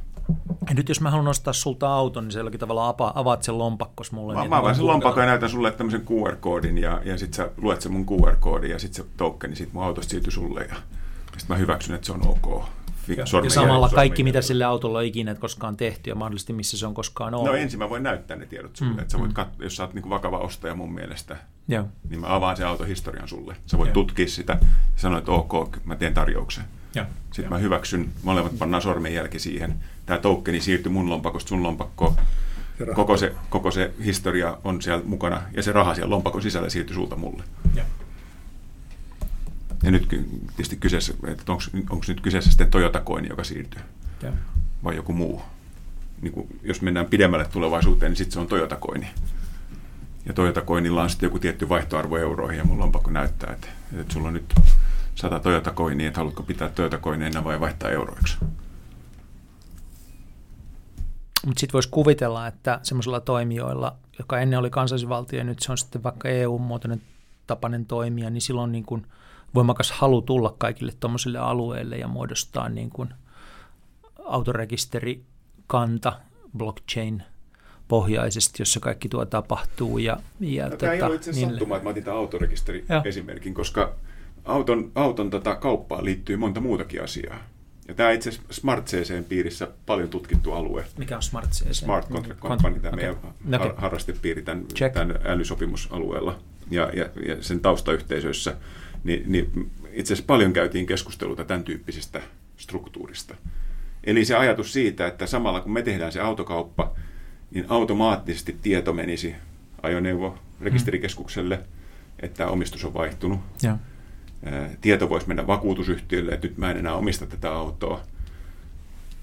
Niin muut vakuutusyhtiöt saa tiedon, että nyt Jaakko on ostanut auton, lähettäkää ja- Jaakolle vakuutustarjouksia. Ne vakuutustarjoukset tulee digitaalinen sun Tämä. lompakko.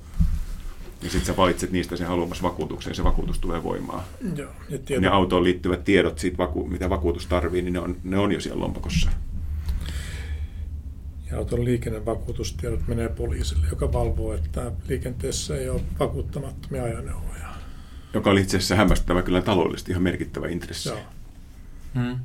Suomessa se ei niin kuin, tuntuu ihan mitättömät ongelmat, maailmalla se on iso ongelma, mutta Suomessakin niitä autoja on jotka ajaa liikenteessä. Mutta siis kaiken kaikkiaan, kun tätä niin kuin summaa yhteen, niin, niin jatkossa me hallitaan elämäämme tällä maapallolla hyvin pitkälle meidän digitaalisesta lompakosta käsin. Siellä on Joo. tieto kaikista olennaisista asioista. Ja, ja tuota, monista eri lompakoista, ei yhdestä lompakosta. Ei yhdestä, vaan monista. monista Miksi monista? No sen takia, että just nämä, nämä niin kuin informaation sisältyvät liiketoimintaintressit ajaa niin kuin useampiin lompakkoekosysteemeihin. Ei ole yhtä kaiken kattavaa ekosysteemiä. Toki on toimijoita, jotka pyrkii rakentamaan valtavan suuria ekosysteemeitä. Saina, Kiinasta on ehkä esimerkkejä tästä niin kuin tämmöisistä niin kuin multi-use case-ekosysteemeistä. Okay. Tätä, mutta... No olisiko tässä jotenkin, mä yritän ymmärtää tätä edelleen niin analoginen, vaikka sitten se, että Applen ekosysteemissä, niin kun mulla on identiteetti, joka liittyy mun Apple IDihin – ja se kytkee kaikki laitteet, mitä mulla on, ja kaikki mun niin kuin, ostotapahtumat, ja kaikki mun arkistot, ja niin edelleen yhteen sen niin kuin, ja, ja, ja lompakot, ja, Joo. ja vahvan todennetun identiteetin, ja kyllä Joo. tulee olemaan vahva toimija tällä alueella ihan Joo. Mutta siis tavallaan jatkossa on useita sellaisia, ja, ja mulla tulee olemaan, mulla on Apple-lompakko ja sitten mulla on joku toinen lompakko ja mahdollisesti kolmaskin, ja me joudun käyttämään niitä erikseen. No, mä otan edelleen tämän Toyota-esimerkin tähän ja. kylkeen se Apple velottaa sieltä sovelluskaupasta palkkiona 30 prosenttia. 30 prosenttia. Niin Toyotan kaltainen firma voi laskea, että heidän kannattaa laskea liikkeelle Toyota Coin ja rakentaa Toyota lompakko Toyota-autoja mm. hallinnointiin, eikä maksaa 30 prosenttia Applelle. Ja. Eli supersuuret toimijat, niin niillä on... Joo, mä veikkaan, että tässä käy vähän niin, että näitä lompakoita tulee olemaan useita, mutta ne tulee olemaan pääasiassa tämmöisiä niin kuin hyvin niin kuin tavallaan näitä ekosysteemejä rakentavat tämmöiset niin kuin johtofirmat. Ja. ja sitten kaikki muut firmat joutuu mukautumaan, että mihin ekosysteemeihin he liittyy milläkin ehdoilla. Okei, nyt me päästään tästä niin kuin tähän hajauttamisen ja keskittämisen väliseen dialogiin, koska tästä hajauttamisesta tekee mieli puhua kovasti. Eli siis jos lähdetään internetistä liikkeelle, niin sen piti olla hajautettu järjestelmä, se oli se koko ideologia ja siellä, siellä taustalla. Ja sitten se, mitä kävi Web 2.0 myötä, oli se, että sitä rupesi hallitsemaan tietyt valtavat kansainväliset toimijat, joilla, joilla on niin kuin ihan valtavan suuri rooli siinä, siinä tuota, systeemissä. Ja, ja ne on niin kuin, tavallaan internet ja internetin sisällä valtavia. Niin nyt sitten tähän Bitcoin-hommaan ja kryptoihin, ennen kaikkea blockchainiin, liittyy valtavasti idealismia ää, sen suhteen, että me voitaisiin mukaan jotenkin taistella nyt sitten tätä keskittymistä vastaan ja rakentaa hajautettuja järjestelmiä, jossa ei olekaan enää niin kuin Facebookeja ja Googleja ja Appleja ja niin edelleen – ja tämän niin kuin argumentaation välillä niin kuin hipoo lähes uskonnollista hurmosta, kun jotkut tällaiset kryptopapit niin kuin oikein mekastaa sitä, että minkälainen maailma on tulossa, jossa ei enää tarvita keskuspankkeja eikä tarvita suuryrityksiä ja valta hajautetaan ja näin edelleen. Uh, et se on niin kuin yksi puoli tätä asiaa. Ja se, mistä te äsken puhuitte, oli se, että nimenomaan suurilla toimijoilla – ne tulee rakentamaan nämä niin kuin ekosysteemit. Niin pystyttekö te mitenkään avaamaan sitä, että miten nämä kaksi tulevaisuuden kuvaa on suhteessa toisiinsa? Missä suhteessa ne on niin toisiinsa? On, onko, tässä niin kuin, tai onko tässä samanlainen tilanne kuin oli internetin kanssa, että sitä niin kuin paljon niin kuin markkinoitiin ja siitä iloittiin hajautettuna järjestelmänä, mutta se to, lopputulema oli sitten hyvinkin keskitetty. Jos, jos ajattelee tämän, niin kuin ensiksi tämä niin kuin nykyisten isojen alustojen syntyä, niin tavallaan niin juontaa juuren siihen, että meillä oli niin pohjalla avoin internetprotokolla, jonka sinänsä, sinänsä niin kuin suuri niin kuin vallankumouksellinen niin saavutus oli se, että mitkä tahansa kaksi toimijaa tai konetta tai ihmistä pystyisi siis kommunikoimaan vapaasti tuossa kanssa, kun hän vaan niin kuin, niin kuin löysi toistensa osoitteet. Ja. No, sitten tuli nämä alustat, jotka käytännössä rakensi niin sovelluksia tämän niin kuin yleisen vapaan protokollan päälle, josta jos Facebookin sovellus on, on tavallaan niin kuin, se on osoitekirja ja viestitaulu. Ja osoitekirja osoittautuu niin kuin hämmästyttävän merkitykselliseksi ja tämä niin kuin viestitaulu osoittautuu myöskin hämmästyttävän niin kuin, niin kuin suureksi, suureksi menestykseksi. Mutta kaikkien näiden niin kuin sovellusrakentajien intressi on ollut tietysti niin luoda, luoda niin rajattu ympäristö, jossa he on sen ympäristön keskellä, kaikki viestit ja informaatiot ja transaktiot kulkee heidän kautta. Ja kun verkossa on jäseniä satoja miljoonia, niin, niin sen niin kokonaisuuden arvo muodostuu äärimmäisen suureksi, joka arvo sit myöskin keskittyy tavallaan sille yhdelle toimijalle. Ja kyllä se niin kuin, niin kuin houkutteleva ajatus on se, että, että kaikki tämmöisen verkon toimijat hyötyisivät siitä, jos se arvo jakaantuisikin niiden toimijoiden kesken, ilman että se on keskitettyä tahoa. Ja sitten se haaste on se, että, että miten se sovellus rakennetaan ilman, että siellä on se joku yksi taho, joka rakentaa sen. Ja kenellä on intressi kaikki rakentaa niin. semmoinen. Hmm. Kaikki tykkää käyttää Facebookia, mutta kukaan ei halua, että Facebook on olemassa. Joo. Ehkä kärjistäen. Ja se, tota, miten nämä kaksi sovittuu yhteen, niin, niin toistaiseksi aika huonosti. Että siellä niin kuin selvästi käy, käy niin kuin, kehitystä on niin kuin, ajanut ja vienyt eteenpäin tämä tämmöinen niin kuin, niin kuin sä käytit termiä tavallaan niin kuin hurmoksellisesti tämmöiseen niin kuin yksityisyyteen, yksityisyyteen suhtautuva yeah. niin kuin hajautettu porukka. Ja, ja, se, ja kyllähän siinä on jotain merkittävää, ja ne tulee vaikuttaa kehitykseen. Se tulee olemaan yksi tavallaan tämmöinen ihan kesk, tai se on jo tänä päivänä, kun erilaisia mobiililompakoita rakennetaan ja näitä ekosysteemeitä muodostetaan, niin se on ihan keskeinen suunnitteluperuste on se, että, että niin kuin sille käyttäjälle, sille kuluttajalle, sinulle tai minulle, niin pitää antaa kyky niin kuin jossain määrin kontrolloida, että kuka näkee ja mitä. Ja pitää tehdä lupauksia siitä, että miten tämä täyttää turvallisuuden ja, ja yksityisyyden suojan vaatimukset. Ja sitten on tietysti regulaatiota syntynyt, joka asettaa niin kuin minimivaatimuksia. Et kyllähän ne on niin kuin sitä viisaria siirtänyt, mutta se, se, niin kuin se mun mielestä se niin kuin tekniskaupallinen logiikka ajaa kuitenkin siihen, että sinne syntyy niitä – niin kuin, tavallaan keskitettyjä kerrostumia, joihin se niin kuin informaatio ja arvo kasautuu. Kyllä se niin on, nyttenkin on jo tavallaan nähtävissä, että, että miten tämä menee käytännössä, että, että keskisuuret toimijat pyrkii rakentamaan itselleen merkityksellisempää asemaa kokoamalla itsen, itsensä ympärille ryhmittymiä. Kesko on pyrkinyt laajentamaan plussaohjelman käyttöä myös muiden yritysten piiriin laajentamalla tavallaan sitä omaa, omaa plussaohjelman hyväksyntää ja, ja hyödyllisyyttä. Bisnesekosysteemeistä on puhuttu management-kirjoissa jo 20 vuotta. Niin. Mm. Että hyvin todennäköistä, että niin kuin sama ilmiö niin kuin, niin kuin jatkuu, että, että toimijat, jotka eivät ole Facebookin kokoisia, ja ehkä eivät niin kuin tähtää siihen, että heillä olisi yksin niin kuin maailman dominanssi, niin lähtee siitä, että rakennetaan mittakaavaa yhdessä muiden vastaavien kanssa luomalla jonkunlainen konsortio. No sitten näistä yrityksistä, joita voi olla niin kuin 2 tai 20 tai 200, niistä tulee helposti se niin kuin hajautettu järjestelmä, että siinä piirissä ei ole keskitettyä tahoa.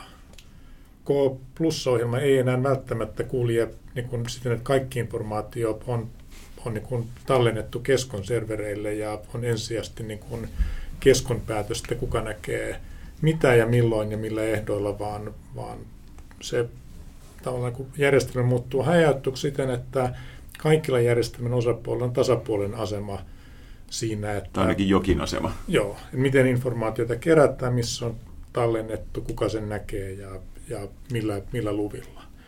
Ja sitten tavallaan niin kuin näiden yritysten asiakkailla, niin heidän tavallaan niin kuin kosketuspiste saattaa edelleen olla niin kuin, niin kuin yksit, ensisijaisesti ainakin yksittäisten yritysten kautta, että heille tämä voi niin kuin hyvinkin näyttäytyä edelleen niin kuin, niin kuin keskitettynä järjestelmänä, vaikka se ydin onkin jo niin kuin hyvinkin hajautettu mahdollisesti.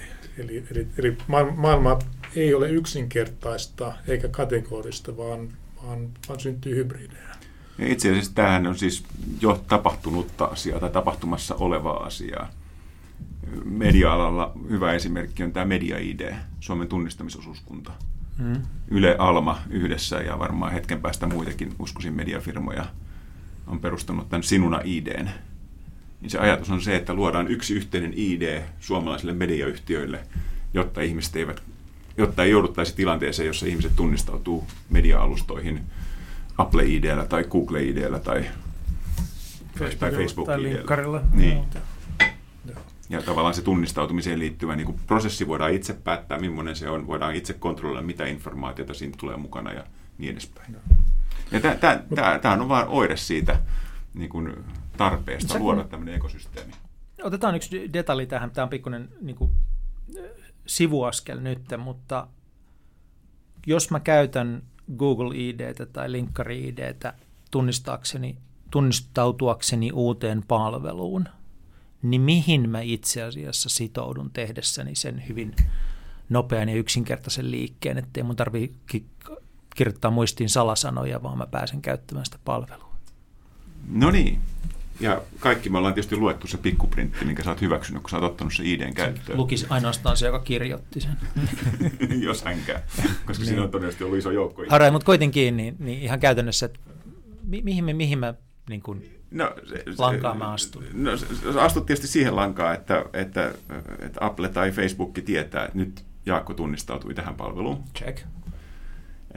Ja sitten se tietysti, niin kun, millä se niin kun Facebook tai, tai Apple on saanut sen palvelun käyttää sitä, niin, niin ne lupaa sust, niin kun, susta tiettyjä tietoja sille palvelulle. Et kun käytät tätä meidän IDtä, niin mm. susta tulee tietoa, että Jaakko on tämmöinen tämmöinen henkilö, se asuu Suomessa ja, ja se on mediala ihminen ja sillä on oletettavasti paljon tuloja ja, ja, ja sitä ja tätä ja tota. Ja nämä tiedot tulee tavallaan sille niin kun, yritykselle, joka ottaa sen Facebook ID. Eli mä en käytä sitä pelkästään tunnistautumiseen, vaan Sä mä itse asiassa annan, ja mä annan niille luvan siirtää sun informaatiota. Niin, ja, check. jolloin se firma pystyy kaupallistamaan niitä. Oh, oh. Nyt ollaan taas takaisin tässä, niin transaktio siirtää informaatiota. Ja. Ja sitten kun se puetaan kolikon muotoon, niin sitten puhutaankin niin kuin informaatiota siitä kryptovaluutasta. Palataan, toi, toi, mä haluaisin vain tarkistaa tuonne, mitä siinä tapahtuu, mutta palataan tähän niin kuin hajauttaminen, keskittäminen kysymykseen vielä niin kuin siinä mielessä, että, että kun tästä hajauttamisesta niin paljon puhutaan ja riemuitaan, että nyt me otetaan valta takaisin suuryhtiöiltä, niin teidän, teitä kuunnellessa kuulostaa siltä, että tuskin otetaan. Niin onko vielä esimerkkejä – tai mitä esimerkkejä on siitä, että syntyisi niin kuin todellisia toimivia hajautettuja rakenteita, jossa joku yksittäinen toimija ei käytä sitä valtaa, vaan se valta olisi onnistuttu hajauttamaan ja että se järjestelmä toimisi ja tuottaisi jotakin hyvää kaikille, jotka on siinä mukana. No, parhaat esimerkiksi löytyy nimenomaan suuryritysten välisestä hajauttusta järjestelmistä, jotka on ollut hajauttuja jo niin lähtökohtaisesti varmaan niin kuin, niin kuin globaalissa mittakaavassa suurimmat on pankkien välinen korkomarkkina ja pankkien välinen valuuttamarkkina, joka, jossa ei ole mitään keskitettyä tahoa.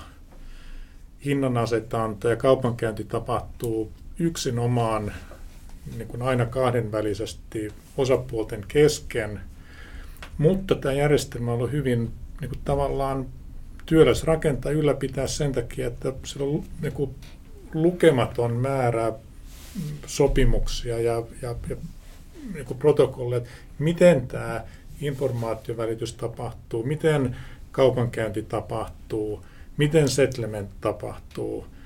Ja sen lisäksi on niin äärimmäisen riskipitoista siinä mielessä, että, että näiden osapuolten vastapuoliriski on aikamoinen, joka juuri johtaa tämän systeemiseen ongelmaan, että, että on pankkeja, jotka on, on too big to fail. Mm. No, näiden hajautettujen järjestelmien puitteissa on jo selvästi tapahtunut teknistä siirtymää niin lohkoketjusuuntaan sen takia, että, että, että hyvin suuri osa tästä niin kuin dokumentaatiosta ja niin kuin säännöstöstä kyetään tavallaan kodifioimaan siihen sen lohkoketjujärjestelmän protokollaan. Ja sitten settlementista pystytään tekemään luotettavampaa ja poistamaan sieltä, myöskin näitä tavallaan niin avoimia vastapuoliriskejä. Eli tämä on niin kuin, niin kuin kehitys, joka tapahtuu hieman niin kuin pimennossa – mutta on aika merkittävää ja se tapahtuu nimenomaan tavallaan siitä niin kuin ehkä hassusta lähtökohdasta, että, että meillä on ollut pohjalla jo hajautettu järjestelmä, joka haluaa pysyä hajautettuna järjestelmä. Ne ei halua mitään keskitettyä pörssitahoa sinne, mutta joka haluaa tehostaa omaa toimintaansa. Tämä no puhutaan sitten sit vielä hetki tähän loppua kohti kuljetaan, niin tästä governanceista ja, ja regulaatiosta – että sekin liittyy tähän niin kuin hajautettu, keskitetty. Et me ollaan itse asiassa puhuttu nyt aika paljon siitä, että joku näitä niin kuin hallinnoi ja reguloi koko ajan, ja se on niin kuin sisäänrakennettu siihen systeemiin se, se mahdollisuus, koska se kantaa sitä informaatiota mukanansa, ja jonkun pitää päättää siitä, että mitä informaatiota siellä kulkee, kulkee mukana. Ää, nyt kun me ollaan tällaisessa, ää, kysytään näin, me ollaan tällaisessa niin kuin, voimakkaan murroksen ja muutoksen vaiheessa, niin mikä olisi Eurooppa-tasolla oikeanlaista regulaatiota? Niin kuin järkevää eurooppalaisten kansalaisten tulevaisuuden näkökulmasta. Ehkä semmoinen, joka hyväksyisi, että asioita pitää kehittää ja voi kehittää, mutta mahdollistaa sen tekemisen organisoidusti. Ja jos ajattelee regulaation olemusta, niin, niin lähtökohtaisesti niin niin regulaatio, niin kuin sanottu, olennaisesti liittyy niin governanceen. Asetetaan osapuolten oikeudet ja velvollisuudet siten, että kaikki tietää, mitä ne on, kaikki noudattaa niitä ja ne on suhteellisen tasapuoliset. Yleensä tämmöinen ympäristö itse asiassa tukee uutta kehitystä ja myös usein tekee asiat niin kustannustehokkaaksi, kun näitä asioita ei tarvitse jokaiseen niin yksilötapaukseen kirjoittaa uudestaan. Mutta regu, huono regu, regulaatio on sellainen, joka yksinkertaisesti vain kieltää asioiden tekeminen sillä perusteella, että ne ovat uusia tai, tai niin kuin määritelty jopa tarpeettomiksi. Ja yksi tapa reguloida asioita on tehdä niistä niin kuin valtion tai EUn monopoleja tavalla tai toisella. No joo, se on ehkä, sitten ei ehkä puhuta regulaatiosta, mutta onhan tässä niin kuin selkeästi esimerkiksi täällä, täällä niin kuin digitaalisen identiteetin ja täällä niin kuin lompakoiden alueella on niin kuin tätäkin huolta, että EU on ottanut vahvan roolin, puhutaan EU-identiteettilompakoista. Se on, se on tavallaan komissio tullut määräys siitä, että jokaisen jäsenvaltion täytyy tämmöinen tehdä. Valtio voi tehdä sen itse tai se voi hyväksyä jotenkin yksityisen sektorin toimijoita tekemään sen, tavallaan sertifioida. Monet maat aikoo niin kuin monopolisoida se valtion oikeudeksi, niin kuin Suomi, eli valtio liikkeeseen laskee tämmöisen tunnistamislompakon. Niin tämä on vähän niin kuin rinnasteinen siihen, että, että on ihan fiksu, että niin kuin yhteisillä verorahoilla rakennetaan tie. Mutta ei ole kovin fiksu, jos sanotaan, että sillä tiellä saa vaan ajaa valtion autot.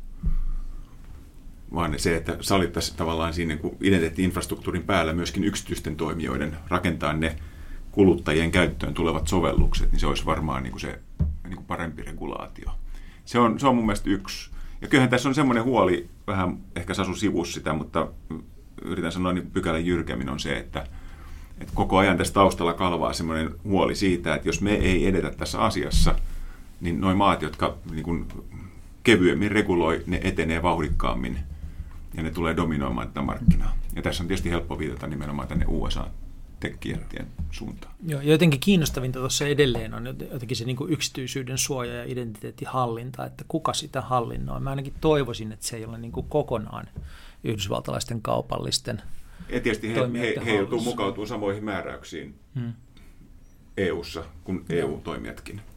Mutta se, se iso ero on tietysti se, että, että, että heillä se lähtökohta on, niin kuin, ne ei lähde sieltä niin kuin, tavallaan niin kuin sieltä niin kuin yksityisen suojan suunnasta, vaan ne lähtee sieltä kaupallisten etujen suunnasta. Ja sitten ne tekee just sen verran, kun on ihan pakko, ja kiertää mm. kaikkialla, missä niin voi kiertää. Joo, kyllä yksi tämmöisen niin kuin, niin kuin hyvän regulaation ja ylipäätänsä hyvän kehitystyön haaste Euroopassa on se, että puhutaan niin kuin digitaalisen identiteetin tai maksamisen tai ylipäätänsä niin kuin digiraha-alueesta, niin Euroopassa hirveän helposti todetaan, että ne nimetyt käyttökohteet eivät päde täällä, tai ne niin kuin nimetyt käyttötapaukset on jo Euroopassa ratkaistu. Meillä on jo näennäisesti tehokas maksujärjestelmä. Meillä on jo näennäisesti hyvä identiteettijärjestelmä. meillä on näennäisesti niin kuin tehokas pankkijärjestelmä. Niin kuin olemassa olevat toimijat toteavat, että, että nämä ongelmat eivät ole Euroopassa relevantteja ratkaistavia. Me olemme tehneet sen jo, jolloin regula- huono regulaatio on se, että asiat kielletään hmm. olemassa olevien toimijoiden intressien suojaamiseksi. Ja sitäkin tehdään itse niin kuin kovin paljon. Missä on suurimmat bisnesmahdollisuudet tällä hetkellä, jos ajatellaan suomalaista toimijaa, joka on kovin, kovin pieni toimija tällä valtavalla maapallolla? Teillä on firma, joka pyrkii, äh, niin mitä te oikeastaan teette näiden älykkäiden sopimusten parissa? Te olette tunnistanut jonkun niin kuin tämmöisen suomalaiselle pienelle toimijalle mahdollisen kohdan. No se yksi, yksi lähtökohta on se, että että niin kuin aiemminkin sivuttiin, että vaikka rakennetaan hajattuja järjestelmiä, niin hajattujen järjestelmien niin tarve on myöskin se, että jonkun täytyy huolehtia governanceista, jonkun täytyy suunnitella se governance, mm. jonkun täytyy suunnitella se tavallaan toimintalogiikka ja miten, miten tavallaan hyödyt ja kustannukset jakaantuu sen järjestelmän sisällä. Ja sitten jonkun täytyy tietyllä tavalla niin kuin olla myös niin kuin auditoimassa sitä, että miten se järjestelmä toimii.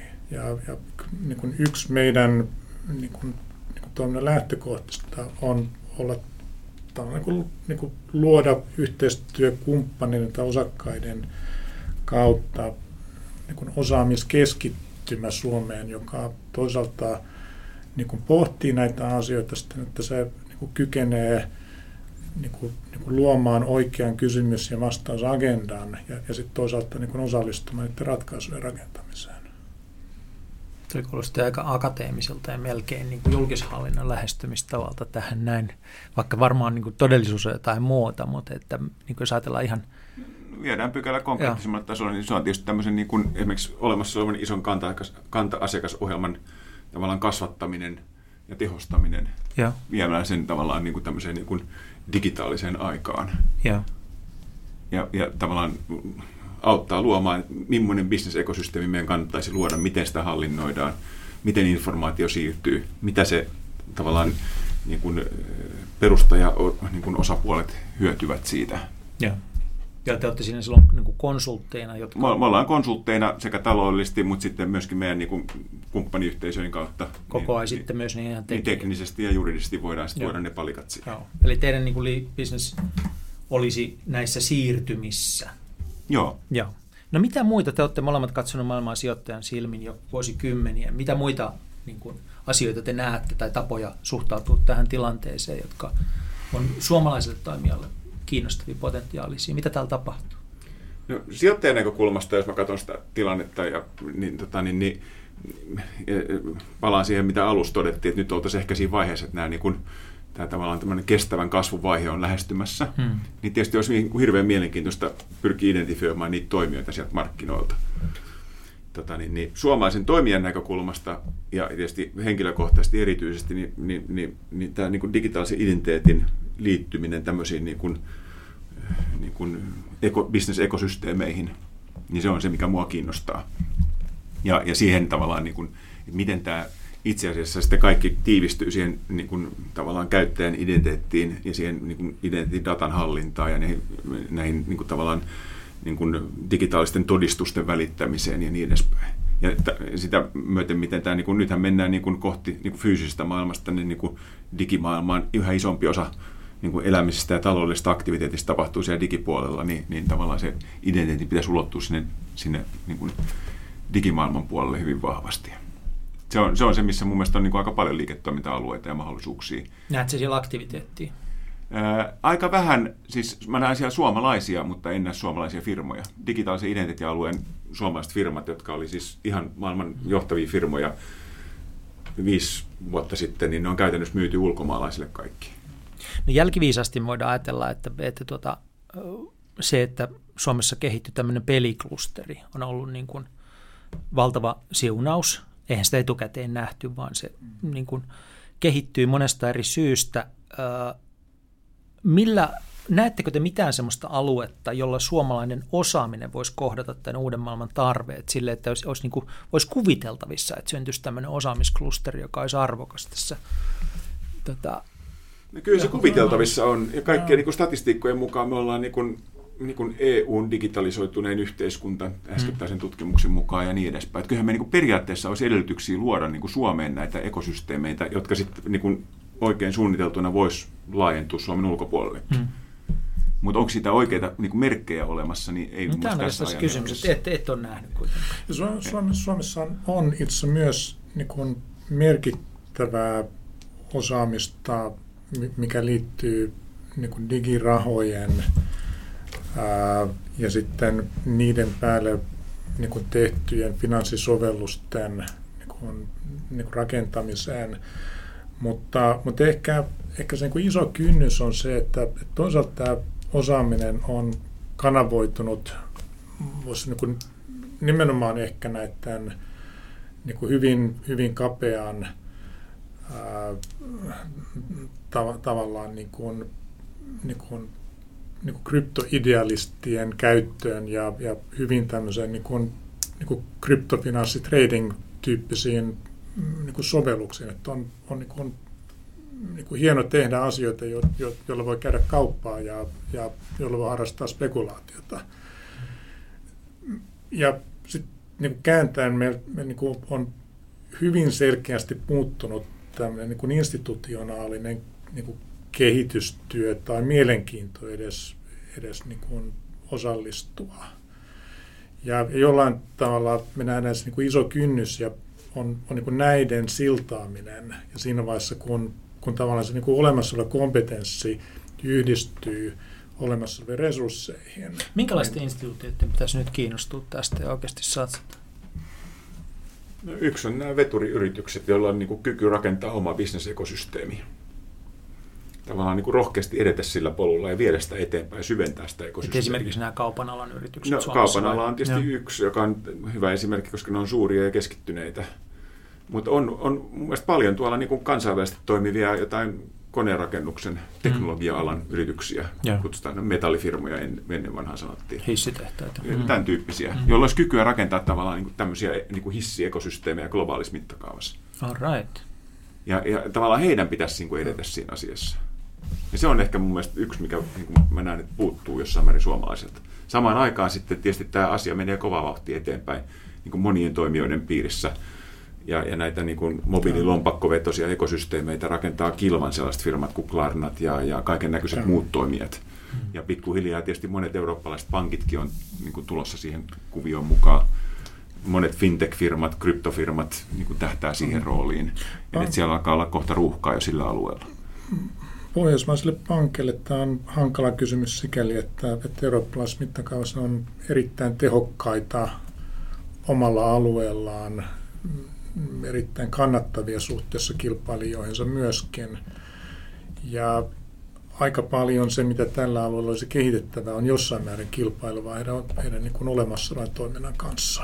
Jo, joskin niin kuin voisi argumentoida hyvin vahvasti niin kuin, niin kuin myös olemassa olevan toimintaa tukevaa ja kehittävää ja, ja sitä eteenpäin vievää, mutta, mutta, Eli tyypillinen murrostilanne, jossa suuren toimijan pitäisi disruptoida itsensä, mutta Joo, se on kovin vaikeaa. on kovin vaikeaa. Joo.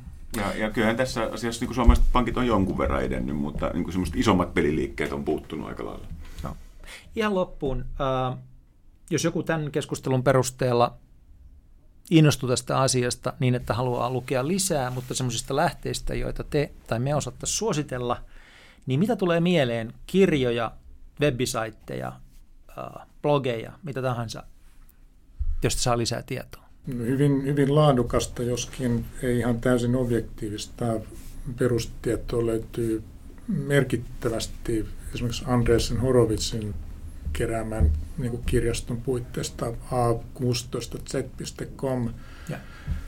Ähm, hyvin laajalti se, mitä kirjoittaa taas niin kuin, niin kuin, etenkin näissä niin kuin kryptofoorumeissa, Twitter tai, tai Telegram, niin on, on niin kuin lähtökohtaisesti täysin laadutonta, että että ehkä semmoinen niin oppimiselle hyödytä, niin kuin hyödyllistä on, on jopa niin kuin, niin kuin sulkea niin kuin korvat kaikilta siltä kohinalta, mikä, mikä mm. sitä kautta löytyy. Mites Janne, onko silmä osunut hyviä kirjoja? No, tuolla identiteettialueella on niin kirjoiston pula. Okay. Et siellä tota, vielä ei ole tämmöistä niin kuin, niin kuin digitaalisen identiteetin niin kuin juttua kukaan pannut kunnolla kansiin. Mm. Tekniset puolet on, on niin kuin joukkoesityksiä, mutta ne on ihan niin kuin tavallaan, miten niitä koodataan tyyppisiä. Täältä niin kuin Maidata Privaso-alueelta löytyy jonkun verran hyviä tekstejä. Sitten tämä on kiinnostava alue. Blogitekstejä löytyy mun mielestä jostain Finextrasta paljon, jotka on oikein hyviä niin kuin liittyen näihin mobiililompakoihin ja miten nämä eri toimijat niin kuin etenemässä niiden kanssa. All right.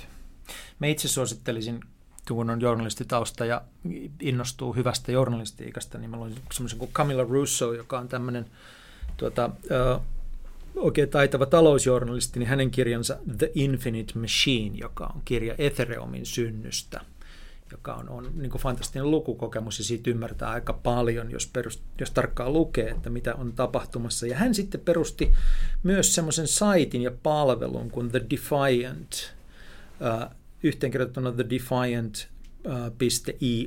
löytyy, joka on musta aika hyvä, hyvä tota, tämmöinen, että, että sitä voin itse suositella. Jos se tule enempää mieleen, niin tuhannet kiitokset hyvät herrat monipolvisesta ja, ja tuota perusteellisesta keskustelusta. Aina välillä oli vähän vaikea pysyä kärryillä ja saa muodostaa tästä koko kuvaa, mutta niin on varmaan monella muullakin. Me, että me ää, itse opin tästä paljon ja, ja tuota, toivon, että kuulijamme oppivat. Eli lämmin kiitos. Kiitos Jaakko, oli suuri ilo päästä vieraaksi. Kiitoksia. Tämän podcastin on mahdollistanut ja tuottanut Great Point, joka on perustamani sisältö- ja strategiatoimisto. Jos strategiat ja strategiset sisällöt kiinnostavat, tarkempaa tietoa löydät osoitteesta greatpoint.fi.